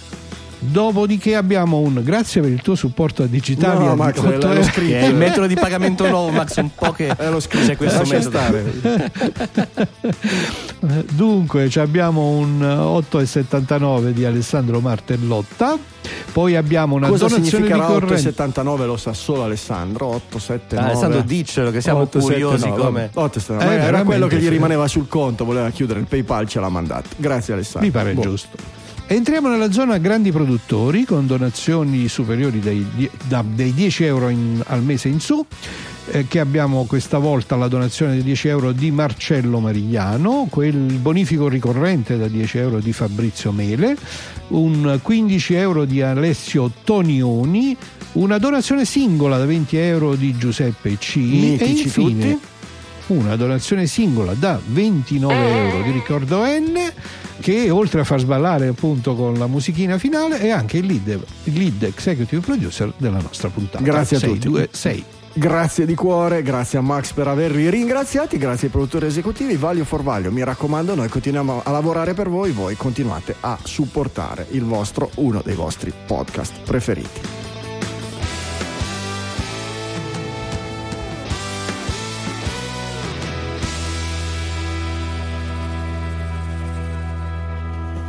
E a proposito di cause legali o robe del genere, avete visto il- il- la causa di Johnny Depp? Max allarga le Uh, braccia. Mm. beh, basta aprire un social. No, incredibile perché appunto questo intreccio con Mm-hmm. eh, la fe- le fanship social è effettivamente un po' dell'incredibile, no? sia la causa in sé che porta sempre purtroppo alla ribalta no? i momenti più brutti no? di- de- de- del- del- delle coppie, della convivenza, che quando sono applicati su coppie così famose, su attori così eh, amati o comunque così alla ribalta, no, insomma, fanno sempre, attirano tantissima attenzione e nello stesso tempo fanno un po' riflettere sulla natura umana. Però la cosa veramente interessante di questo dibattito è, è questo spostamento d'opinione no? in, un- in una situazione nella Io quale che non so nulla, mi volete raccontare sì, all'inizio alla- la cosa nasce fondamentalmente nella mh, procedura di separazione no? tra Johnny Depp e Amber Heard. Mm, No, no, no, no. De- Depp e la, e la Heard sono separati da, da- da- da- da tempo. Eh, divorziato ormai da a- a- parecchi anni. A un certo punto nel, è successo 2018, nel 2018 la Heard ha scritto un, eh, un articolo che è stato pubblicato sul Washington Post in cui si che definiva si lamenta di violenze f- domestiche, Sì, anche se non fa sì, non è che si lamenta, definiva, definiva se stessa un personaggio pubblico simbolo di chi aveva subito violenza domestica. E quindi implicitamente dichiarando E, di faceva avere l'occhiolino subito- dicendo wink, wink, wink. Depp sostiene, che, Depp sostiene che questa Depp uscita sul, sul fatto causa Post l'abbia eh, rovinato nella reputazione, che gli abbia fatto perdere una serie di possibili ingaggi. Eh, tra questi c'è la cancellazione del seguito dei Pirati dei Animali Caraibi, fantastici. che, sono, che, è un, che è una, insomma, è un franchise enorme È un- è e un- che potete immaginare che tipo di introiti possa dare a, mm, all'attore, al, Al principale al attore protagonista, protagonista. E, eh, e appunto Depp l'ha portata in, eh, in tribunale chiedendo i danni eh, per questa cosa e chiedendo soprattutto Beh, anche Animali Fantastici ha perso come film. sì, io guarda non so neanche che cosa sia sinceramente Eh, vabbè, Animali È uno degli di- spin-off di Harry Va Potter. bene. Spin-off di diciamo, Harry Potter. Animali Fantastici dove trovare? Cioè, ma- dove lui fa, fa il cattivo, faceva il cattivo. Va bene, perfetto. E, Eh. mh, devo dire che sì, la, la- la cosa, la cosa che ci preme di più al di là del litigio della coppia è E questo uso La risonanza di questa social, battaglia che- social. la TikTokizzazione. Sì, perché poi l- è lì il grosso si è visto su. TikTok effettivamente, no? su, su Twitter, su Facebook si vede poco, ovunque. però Esatto. sì, su TikTok pare che ci sia la- li- l'invasione Diciamo totale. Non, Il numero di fan di Johnny Depp rispetto al numero di fan di Amber Heard è evidentemente molto più ampio, tanto Ordini che sono stati grandezza. presi tutti Sì. i vari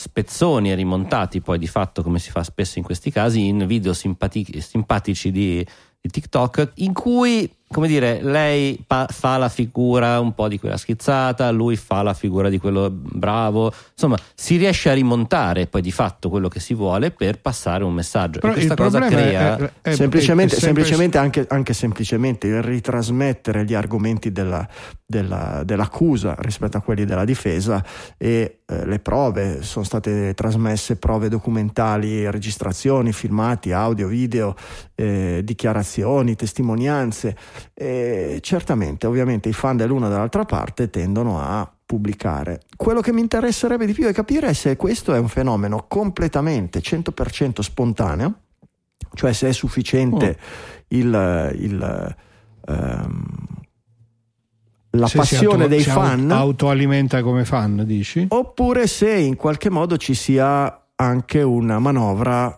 da- da- di vertice che in qualche modo eh, o Beh, non mi stimola stupirei. o Io farei alimenta. du- No, non mi stupirei né da una parte non, né dall'altra. non ne ho la certezza, non, non so risponderti Io- della verità, ma no, non mi io- stupirei se un buon avvocato si mettesse Farei due considerazioni però. Una è il fatto che comunque di fatto il problema fondamentale dei processi perché siano processi nel limite della giustizia umana è che ci sia un equilibrio eh, e una non amplificazione eh, come dire forzata delle posizioni no? Sì. chi giudica dovrebbe poter avere una visione dei fatti e cercare di ricostruire al meglio i fatti.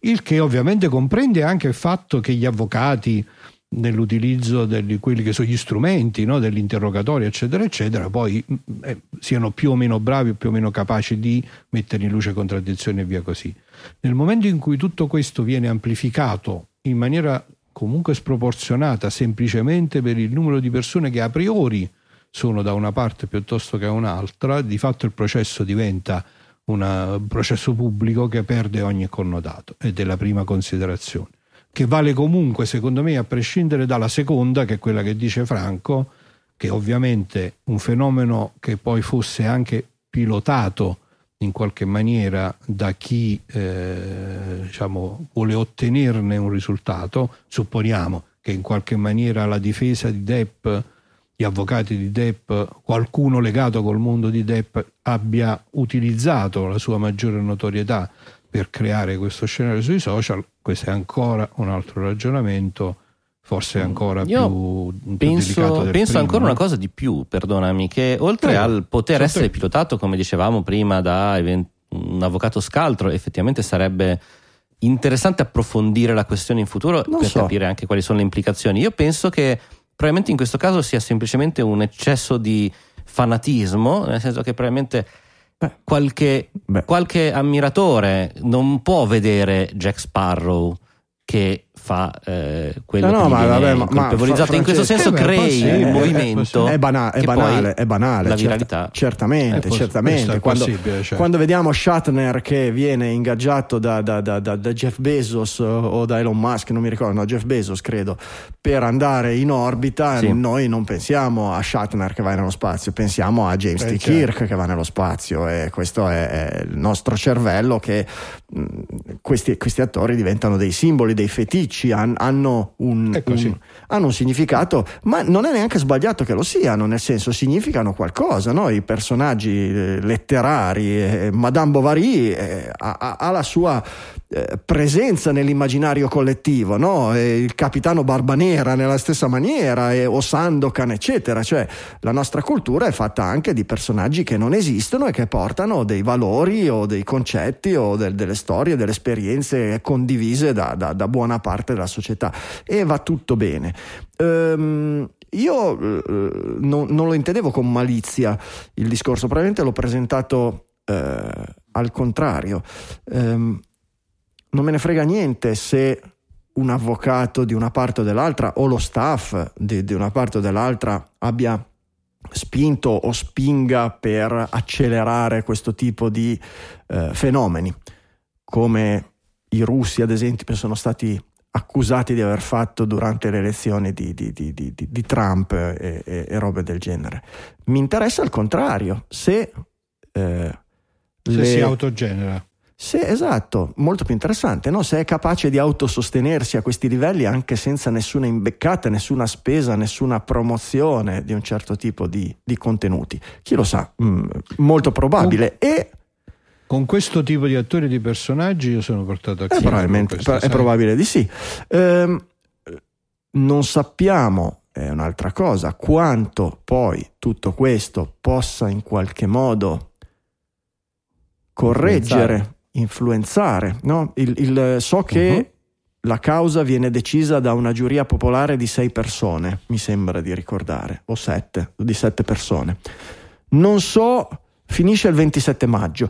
Non so se queste sette persone, come succede nei Sono casi di omicidio, con... se vengono eh. isolati per tutta la, periodo, la durata del processo e può darsi di Hai sì. visto quanto è durata? Spero di no per loro, perché eh, è un bel eh, po' che va avanti questo. Beh, non è così tanto, sarà un dieci giorni che va avanti, è eh, possibile. Io so che quando, quando, persone che conosco sono state, anche podcaster che ascolto, sono stati convocati, è considerato do- dovere civico rispondere e andare a far parte di giurie, eh, gli hanno preso telefonino, tutto quanto e non potevano portarsi neanche l'iPod per ascoltare la musica eh, in quei giorni lì dentro al tribunale e doveva stare magari 24-48 ore in questa situazione. Non so se anche per mh, mm, verdetti di, di cause così lunghe valga la stessa cosa, ma se dovessi io progettare un sistema legale direi di sì, che sarebbe giusto isolarli, perché se no davvero diventa una, una, una, una gogna generale, no? perché poi ovviamente certo. se eh, sui social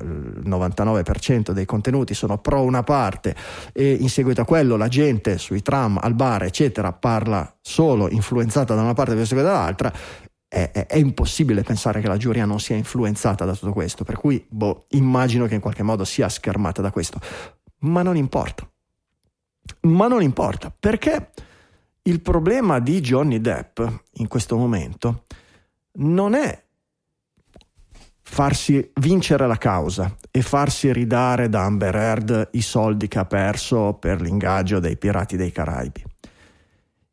Il, l'obiettivo di Johnny Depp è avere restituita una la sua, dignità la sua immagine. sociale. Esattamente. In modo che, che nell'ambito americano è fondamentale. Eh, anche nel nostro, cioè il Me certo, Me ce l'ha caso... insegnato nel bene e nel male, nei suoi eccessi e nei suoi difetti, no? Nel senso che alla fine dei conti l'idea che una persona che abbia sbagliato eh, o che non abbia sbagliato o che sia accusata di aver sbagliato perda la possibilità di lavorare, perda il suo status sociale, eh, ancora prima che si arrivi a una causa, a una, a una delibera di una, di una, giustizia professionista e, e, e come dire, e, eh, riconosciuta dalla legge automaticamente subisce una pena è sbagliato. E questo è un modo per utilizzare lo stesso tipo. È ovvio che è sbagliato comunque perché è a disposizione solo del più ricco e del più famoso. Però posso capire che nel momento che, che, che, per Johnny Depp sia una soddisfazione, che sia un, un, buon risultato. Perdo la causa, ma il 90% degli americani è dalla mia Pensa parte. comunque che ho ragione. La prossima volta che sì. Disney cerca un attore, eccetera, non dice eh no, non gli diamo la parte a, né a Kevin Spacey né a Johnny Depp. A, a, Kevin Spacey non gliela diamo perché la gente lo odia, ma Johnny Depp per il 95% del, dei nostri cosi non ha problemi, anzi è, contenta di vederla sullo schermo, gli diamo di nuovo lavoro. Per cui io posso capire che tutto questo per Johnny Depp sia più importante che vincere la causa. Sì, eh, siamo assolutamente d'accordo ed è ancora una volta come dire, dimostrazione della potenza di questo tipo di, di, di, di mezzi di comunicazione. No? Eh, certamente. Ma poi, ma poi perché parliamo di Amber Heard su Digitalia? Perché con chi si è messa lei dopo Johnny Depp? Con no. Elon Musk e tutto torna. okay. e, que- e lì ah, lo sai che non lo sapevo questo. Eh, no. Sì, l'avevo letto anch'io, ma non, non, Pensavo che stavi dicendo se vai sull'autocorrezione con Doc. Eh, vabbè, Beh, con dopo. Prima eh. con Elon Musk, poi con Doc. Quello. Ok.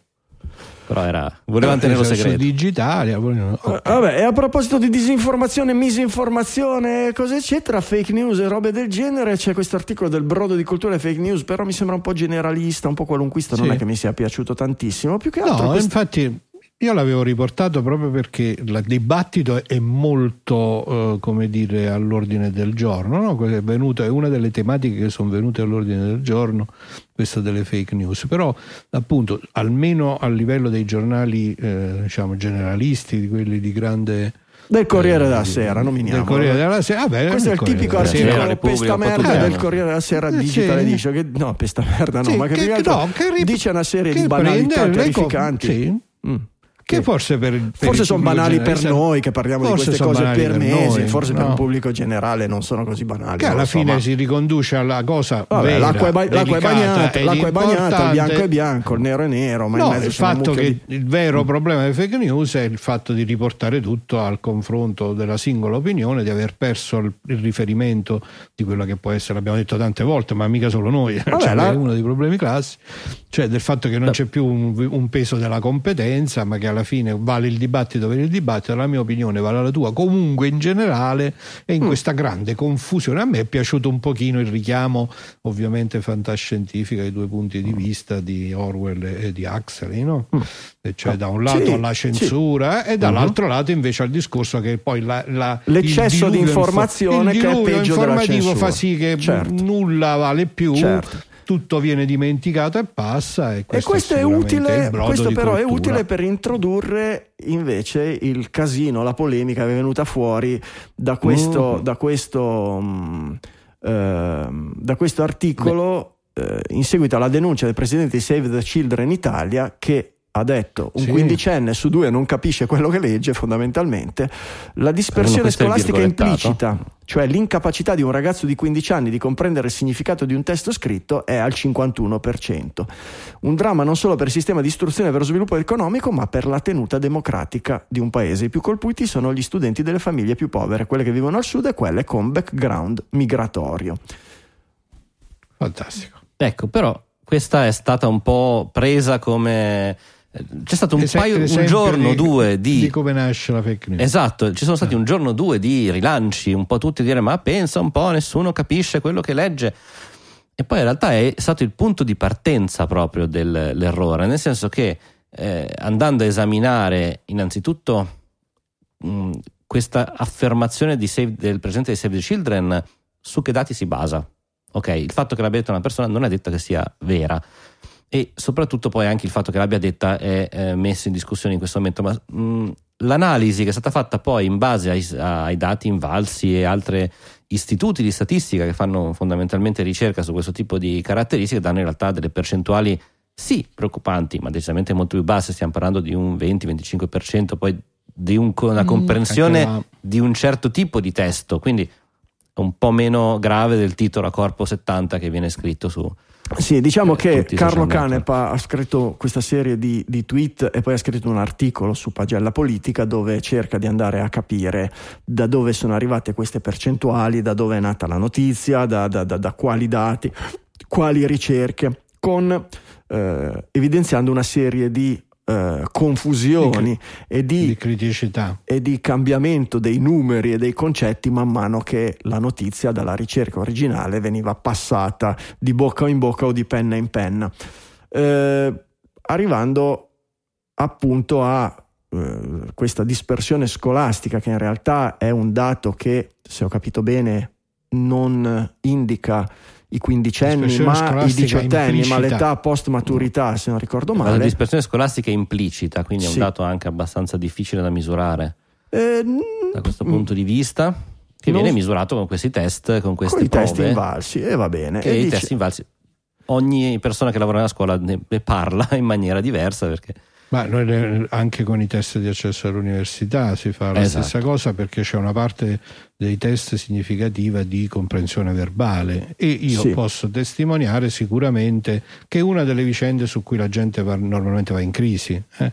però arrivare a percentuali del 51% appunto è quella la fake news Però io credo che- la- sì, è io- l'amplificazione eccessiva Il problema, fenomeno. sì, comunque qui si arriva su, questo concetto di dispersione scolastica implicita a livelli del 9,5% degli studenti, in crescita rispetto al 2019 che era al 7%, con ampie differenze tra regioni, il 2,6% del nord, il 14,5% del sud, ma mediamente non così diverso dal resto d'Europa per farci, per farci capire. Per cui non è una, una eh, situazione così drammatica di per sé. Eh, questo però, tutto questo però non vuol dire, vuol dire che la sparata era sbagliata, erano andati sbagliati, eccetera, ma non vuol dire che vada Che tutto bene. non vuol dire che il problema Anzi, non esiste certo. Anzi, è cercare di mettere, è che si è cercato di mettere l'accento su un dato che alla fine dei conti non vale niente. Il problema di oggi non è la comprensione di un testo scritto o di un semplice problema di matematica. Il problema è il desiderio di comprenderlo o di andarlo a cercare. E Il problema non è che Eh. se tu spieghi bene una cosa a un ragazzino di 15-18 anni al 50 o al 15% non è in grado di capirlo. Il problema è se quella persona va a leggere, se lo cerca, se viene esposto a dei dati, se gli crede, se ha una capacità critica. No? Il, ehm, chi era? Era Richard Feynman no? che diceva che eh, il problema non è che le persone siano ignoranti, il problema è che sono abbastanza istruite da leggere e capire quello che leggono e credere in quello che leggono e non sono abbastanza istruite per mettere in dubbio qualsiasi cosa che gli sia insegnata o che vengano letta. Per cui il problema della tenuta democrati- de- de- democratica, della democrazia nel Vabbè. mondo delle fake news e, e- e del casino informativo non è la capacità di capire una cosa che si legge, è la capacità di discriminare o quantomeno di farsi venire il dubbio che è una cosa che leggi. E aggiungo di più il giorno d'oggi, è la capacità di, l'incapacità di distinguere il tifo, il tifo, proprio come quello del Milan di, di cui si lamentava Matteo Flora, in questo Mhm. caso politico o comunque mh, culturale, nei confronti della validità di un tema. Fondamentalmente il 99% degli italiani crede in maniera assolutamente cieca a qualsiasi cosa che la propria parte politica dice e non crede al 99,9% a quello che la parte avversa dice. Quando sappiamo benissimo che, al di là di esagerazioni mostruose, la verità sta sempre nel mezzo e che quindi nessuno dei due avrà il 100% della verità, eccetera. Ecco, la difficoltà che ha la nostra società oggi, soprattutto amplificata da questo diluvio informativo, è la capacità di dire va bene, ascoltiamo quello che dice Calenda, quello che dice eh, Salvini, quello che dice la Meloni, quello che dice Letta, eccetera, e cerchiamo di farci un'idea di- delle cose che dicono, perché dicono questo, che convenienza ce n'hanno loro, qual è il loro background, quale sarà la cosa vera Vabbè, e quella che esagerano. spirito critico che, Lo spirito che critico sempre e, anali- stato... e analitico, non solo Eh, critico, eh. ma anche Vabbè, analitico. dai, Cercare- adesso non- ecco, cioè, non- cioè mettere insieme tante informazioni. Anzi, io penso che, Ecco, prego, il- la, la- la questione poi di questo, dello spirito critico, però, è anche il modo in cui chi ci fa, chi, chi ci dovrebbe insegnare, chi ci dovrebbe aiutare a- ad avere questo spirito critico funziona, come funziona. Nel senso che qua c'è stato un problema di una serie di giornalisti, perché abbiamo parlato del Corriere, ma anche Repubblica e altri quotidiani hanno postato la stessa notizia. eh, con una stessa enfasi. Eh, certo. Eh, da lì poi non è stata né ritrattata, ma soprattutto è stata ripresa anche da, da- da politici Certo. che hanno detto è un problema, eccetera. Il tutto questo senza una base. Quindi da lì si è creata discussione, si è creata. Eh, discussione Eh beh, d'autorità, beh, eh, parliamo di eh, quadiani maggiori, parliamo di presidente della È Camera, parliamo di tutta una serie di Franco cose. però cioè che tu è prendi meta, delle cose è assolutamente eh, meta, è l'esempio cioè, esatto del Esatto, problema di oggi. Il Nessuno è andato oggi- probabilmente a controllare È, le è fonti. Esatto. molto più facile, è molto più comodo far scivolare le Leggi, va bene, è un dato, fi- è un dato figo, è un dato che preoccupa, è un dato che, che- che- che stimola, è un dato che gira molto e quindi te lo vendono perché il- la persona che lo dice ha un ritorno di ma oddio l'ha detto, intanto se l'ha detto lui vuol dire che lui è uno figo eccetera, il dato fa strabuzzare gli occhi per cui gira molto, tutti ci hanno guadagnato ma il dato è falso e nessuno va a chiedere, a cercare o E a leggere o a discutere.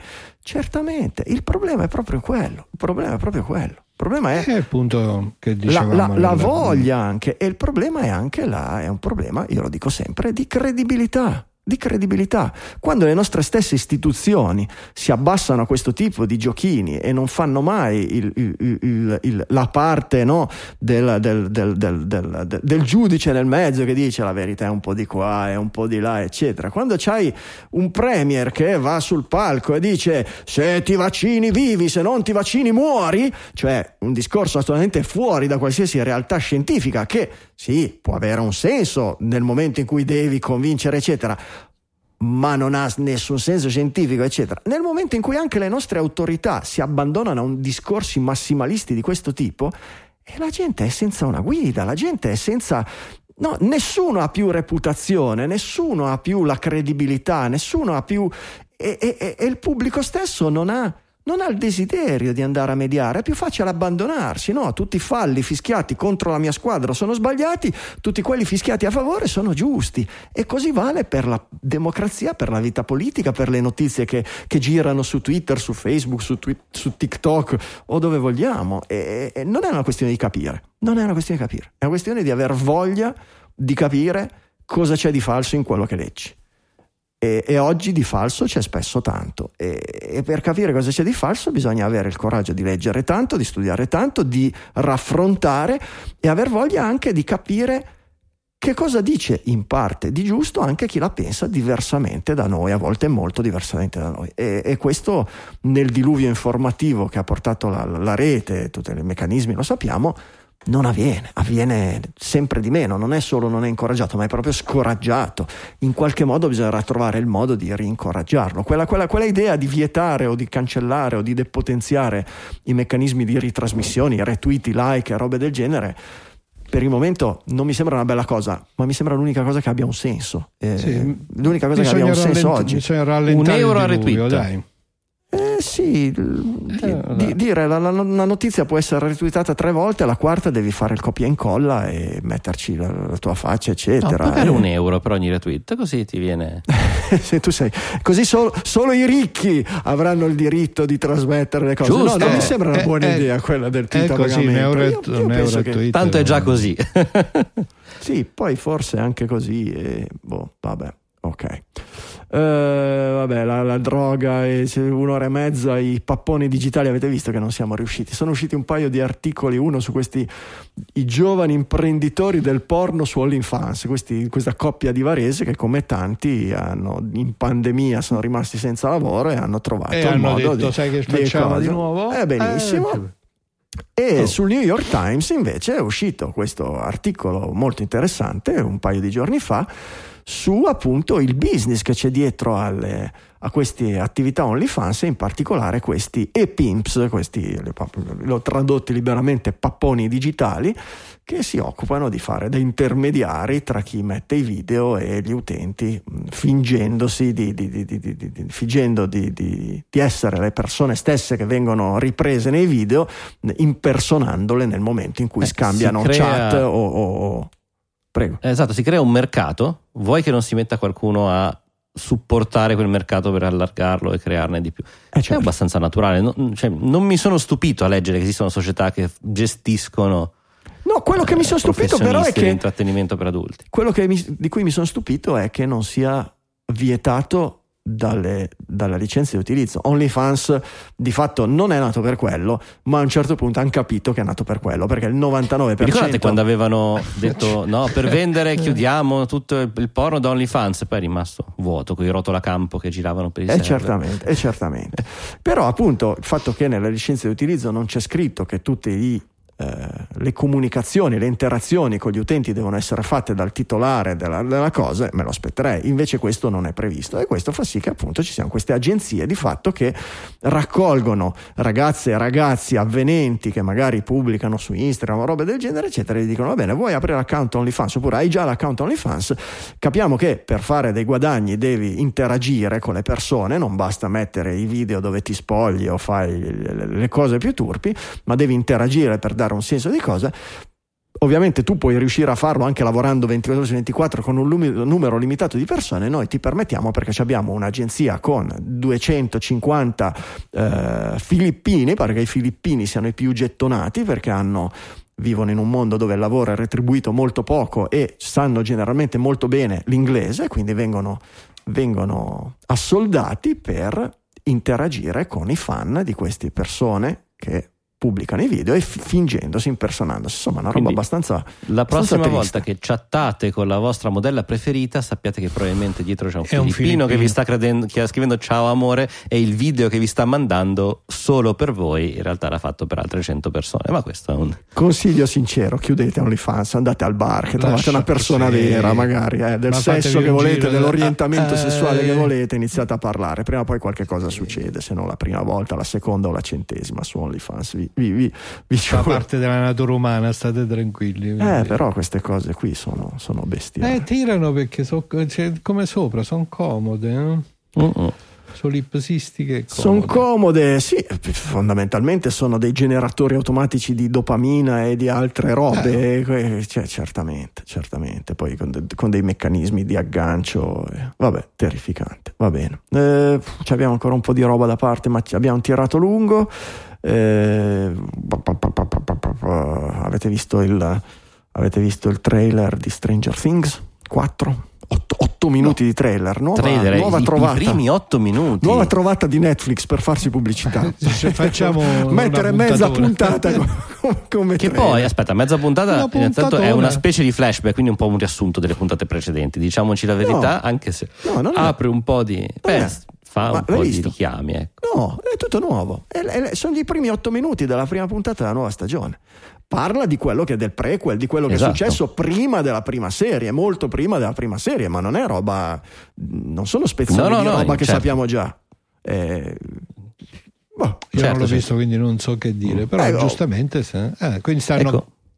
Ponendo le basi per capire meglio quello che è successo nelle prime È la prima serie, puntata questo. della nuova serie Ah. che probabilmente inizierà con un flashback per qua. capire di più, eccetera. Sì, sì, sì. Esatto. Non- E la cosa interessante è che appunto verrà distribuita divisa in due parti, una fra pochi giorni e una a luglio, se non mi sbaglio. Mm-mm. E eh, si parla di episodi lunghissimi, con l'ultimo episodio della seconda stagione che sarà due ore e mezza di episodio. Quindi E là. Hanno sono sbragato. dei mini film praticamente. Sì, ce n'è alcune, alcune, alcune puntate sui 40 minuti, alcune più lunghe e l'ultimissima. un'ora e mezza. e- L'ultimissima pare e sia ore e mezza è un film.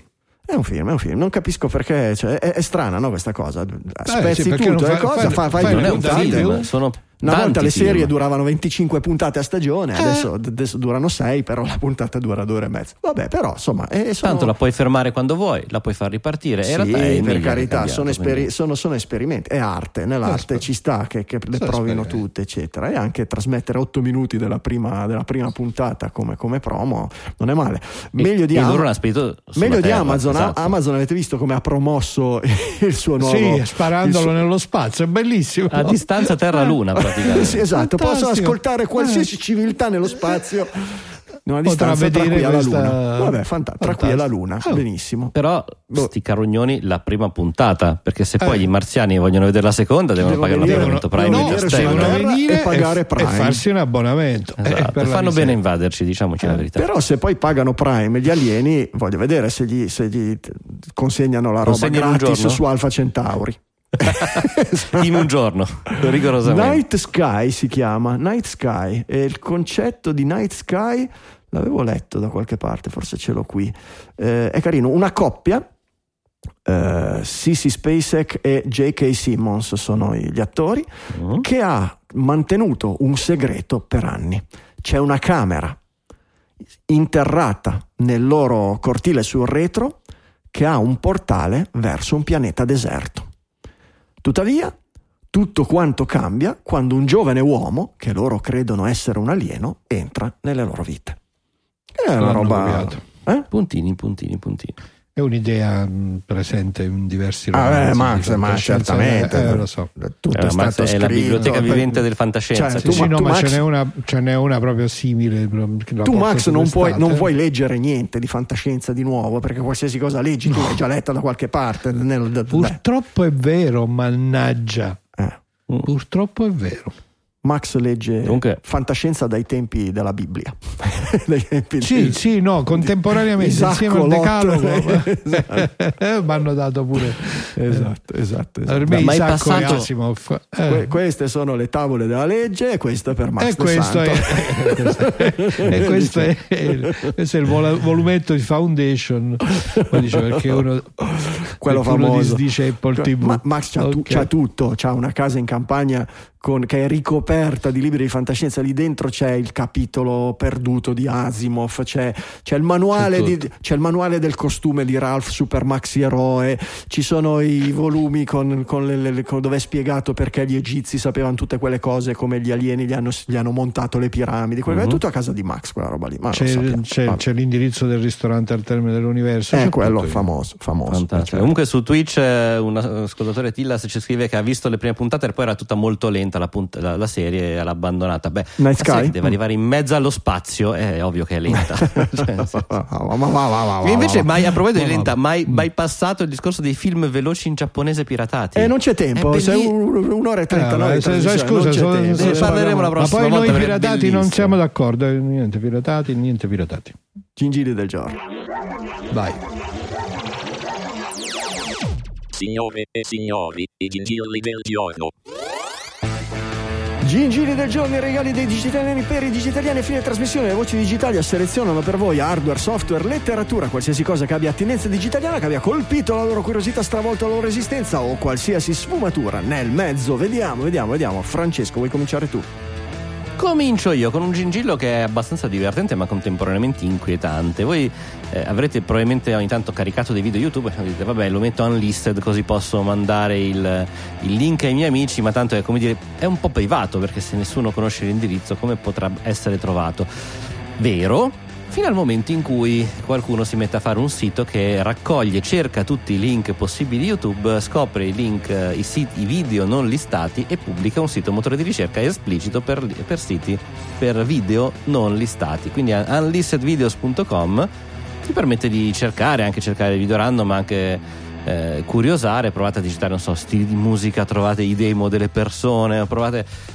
È curioso e soprattutto prima di pubblicare sul social network qualsiasi, fra cui YouTube, qualcosa che vi viene dichiarato come privato, eh, pensateci un pochino. Grazie Francesco, è roba particolare. Vabbè. Inquietante. Eh, esatto. vabbè, non so Sì, se sì. come E- vada d'accordo con le, divertente. con le licenze di YouTube e robe del genere, ma vabbè, vabbè, non so, vabbè. Non molto, però sai, è uno di quei posti dove rovistare. E allora, invece io appunto nel filone della fantascienza delle serie televisive mi è capitato per caso di guardare ehm, la versione serie TV di Halo, il famoso, la famosa Il videogioco. famoso franchise di videogiochi, eh, che ha di per sé una storia molto intrigante e devo dire che dopo un inizio che invece mi aveva, cioè, no, dopo un momento di curiosità, dico, di solito l'esperimento di prendere un videogioco e portarlo sul cinema o sulla televisione non è che funziona sempre benissimo. Devo dire che viceversa invece questa storia mi è piaciuta, che la trovo una serie di fantascienza intrigante, interessante, si distacca un po' dal filone fondamentale della storia di Halo ra- raccontata nei videogiochi, su queste sono state le solite polemiche dei fan, eh, ma devo dire a me è piaciuta, la consiglio, Eh, si vede su Sky, eh, mm, c'è la versione originale in lingua inglese e lo doppiano in italiano anche è appena finita eh, non so per quanto tempo la tengono eh, per cui se la volete vedere vi raccomando di Accattatevilla, accattatevilla. a Accattatevella Va, grazie Max, grazie mille. Eh, ultimo, bella. ultimo gingillo su Epic. Di Epic non vi abbiamo mai parlato, ma è un po' una nuova iniziativa di Antonio Moro. Ve lo ricordate Antonio Moro, quello di, eh, quello di Lega Nerd, no? Se non ricordo male, Antonio Uh-huh. Moro. Eh, Epic è un sito e un libro contemporaneamente ed è una raccolta di storie, interviste, approfondimenti, illustrazioni, reportage e fotografie. Eh, in particolare è venuta alla mia attenzione questa pagina che parla della storia, si intitola Il mito di Brion Vega. Brion Vega è stata una marca di elettronica di consumo italiana alla nel top del mondo per quello che riguarda soprattutto il design dei prodotti e la fu- design non vuol dire solo apparenza estetica, lo sapete bene, ma anche funzionalità. Andatevelo a, le- a-, a-, a leggere un pezzo, sono sicuro che per una grossa fetta dei nostri ascoltatori sia un nome praticamente sconosciuto perché Brion Vega oggi non, non, esiste più. Io mi ricordo che da bambino avevamo ancora in cucina un, televisore, tanti, un sì. televisore portatile piccolino in bianco e nero di Brion Vega eh, che mi ricordo ancora adesso come era curato, che design particolare e qui vedete la storia è una serie dei prodotti con le, le foto di questi prodotti e credo che vi ricorderà un po' nella cura i prodotti di elettronica di consumo, quelli della, di, di, di, di Brown disegnati da, Beh. come si chiamava, Dater Uh, Dieter Bohr. Dieter Bohr e ovviamente di, di anche prodotti di Stesso designer concetto. un po' più vicini a noi come il nostro Beh, Johnny, Bohr, Johnny ah, Ive esatto. e robe del genere perché andate a vedere guardatevi questi televisori piccolini eccetera e pensate ai primi iMac quelli colorati eccetera e vedrete che notate un filo conduttore non indifferente. Il mito di Brion Vega su Epic, nei gingili del giorno, linkati digitalia.fm slash 626 lì trovate tutti i link alle notizie e ai gingili del giorno di cui abbiamo parlato nella puntata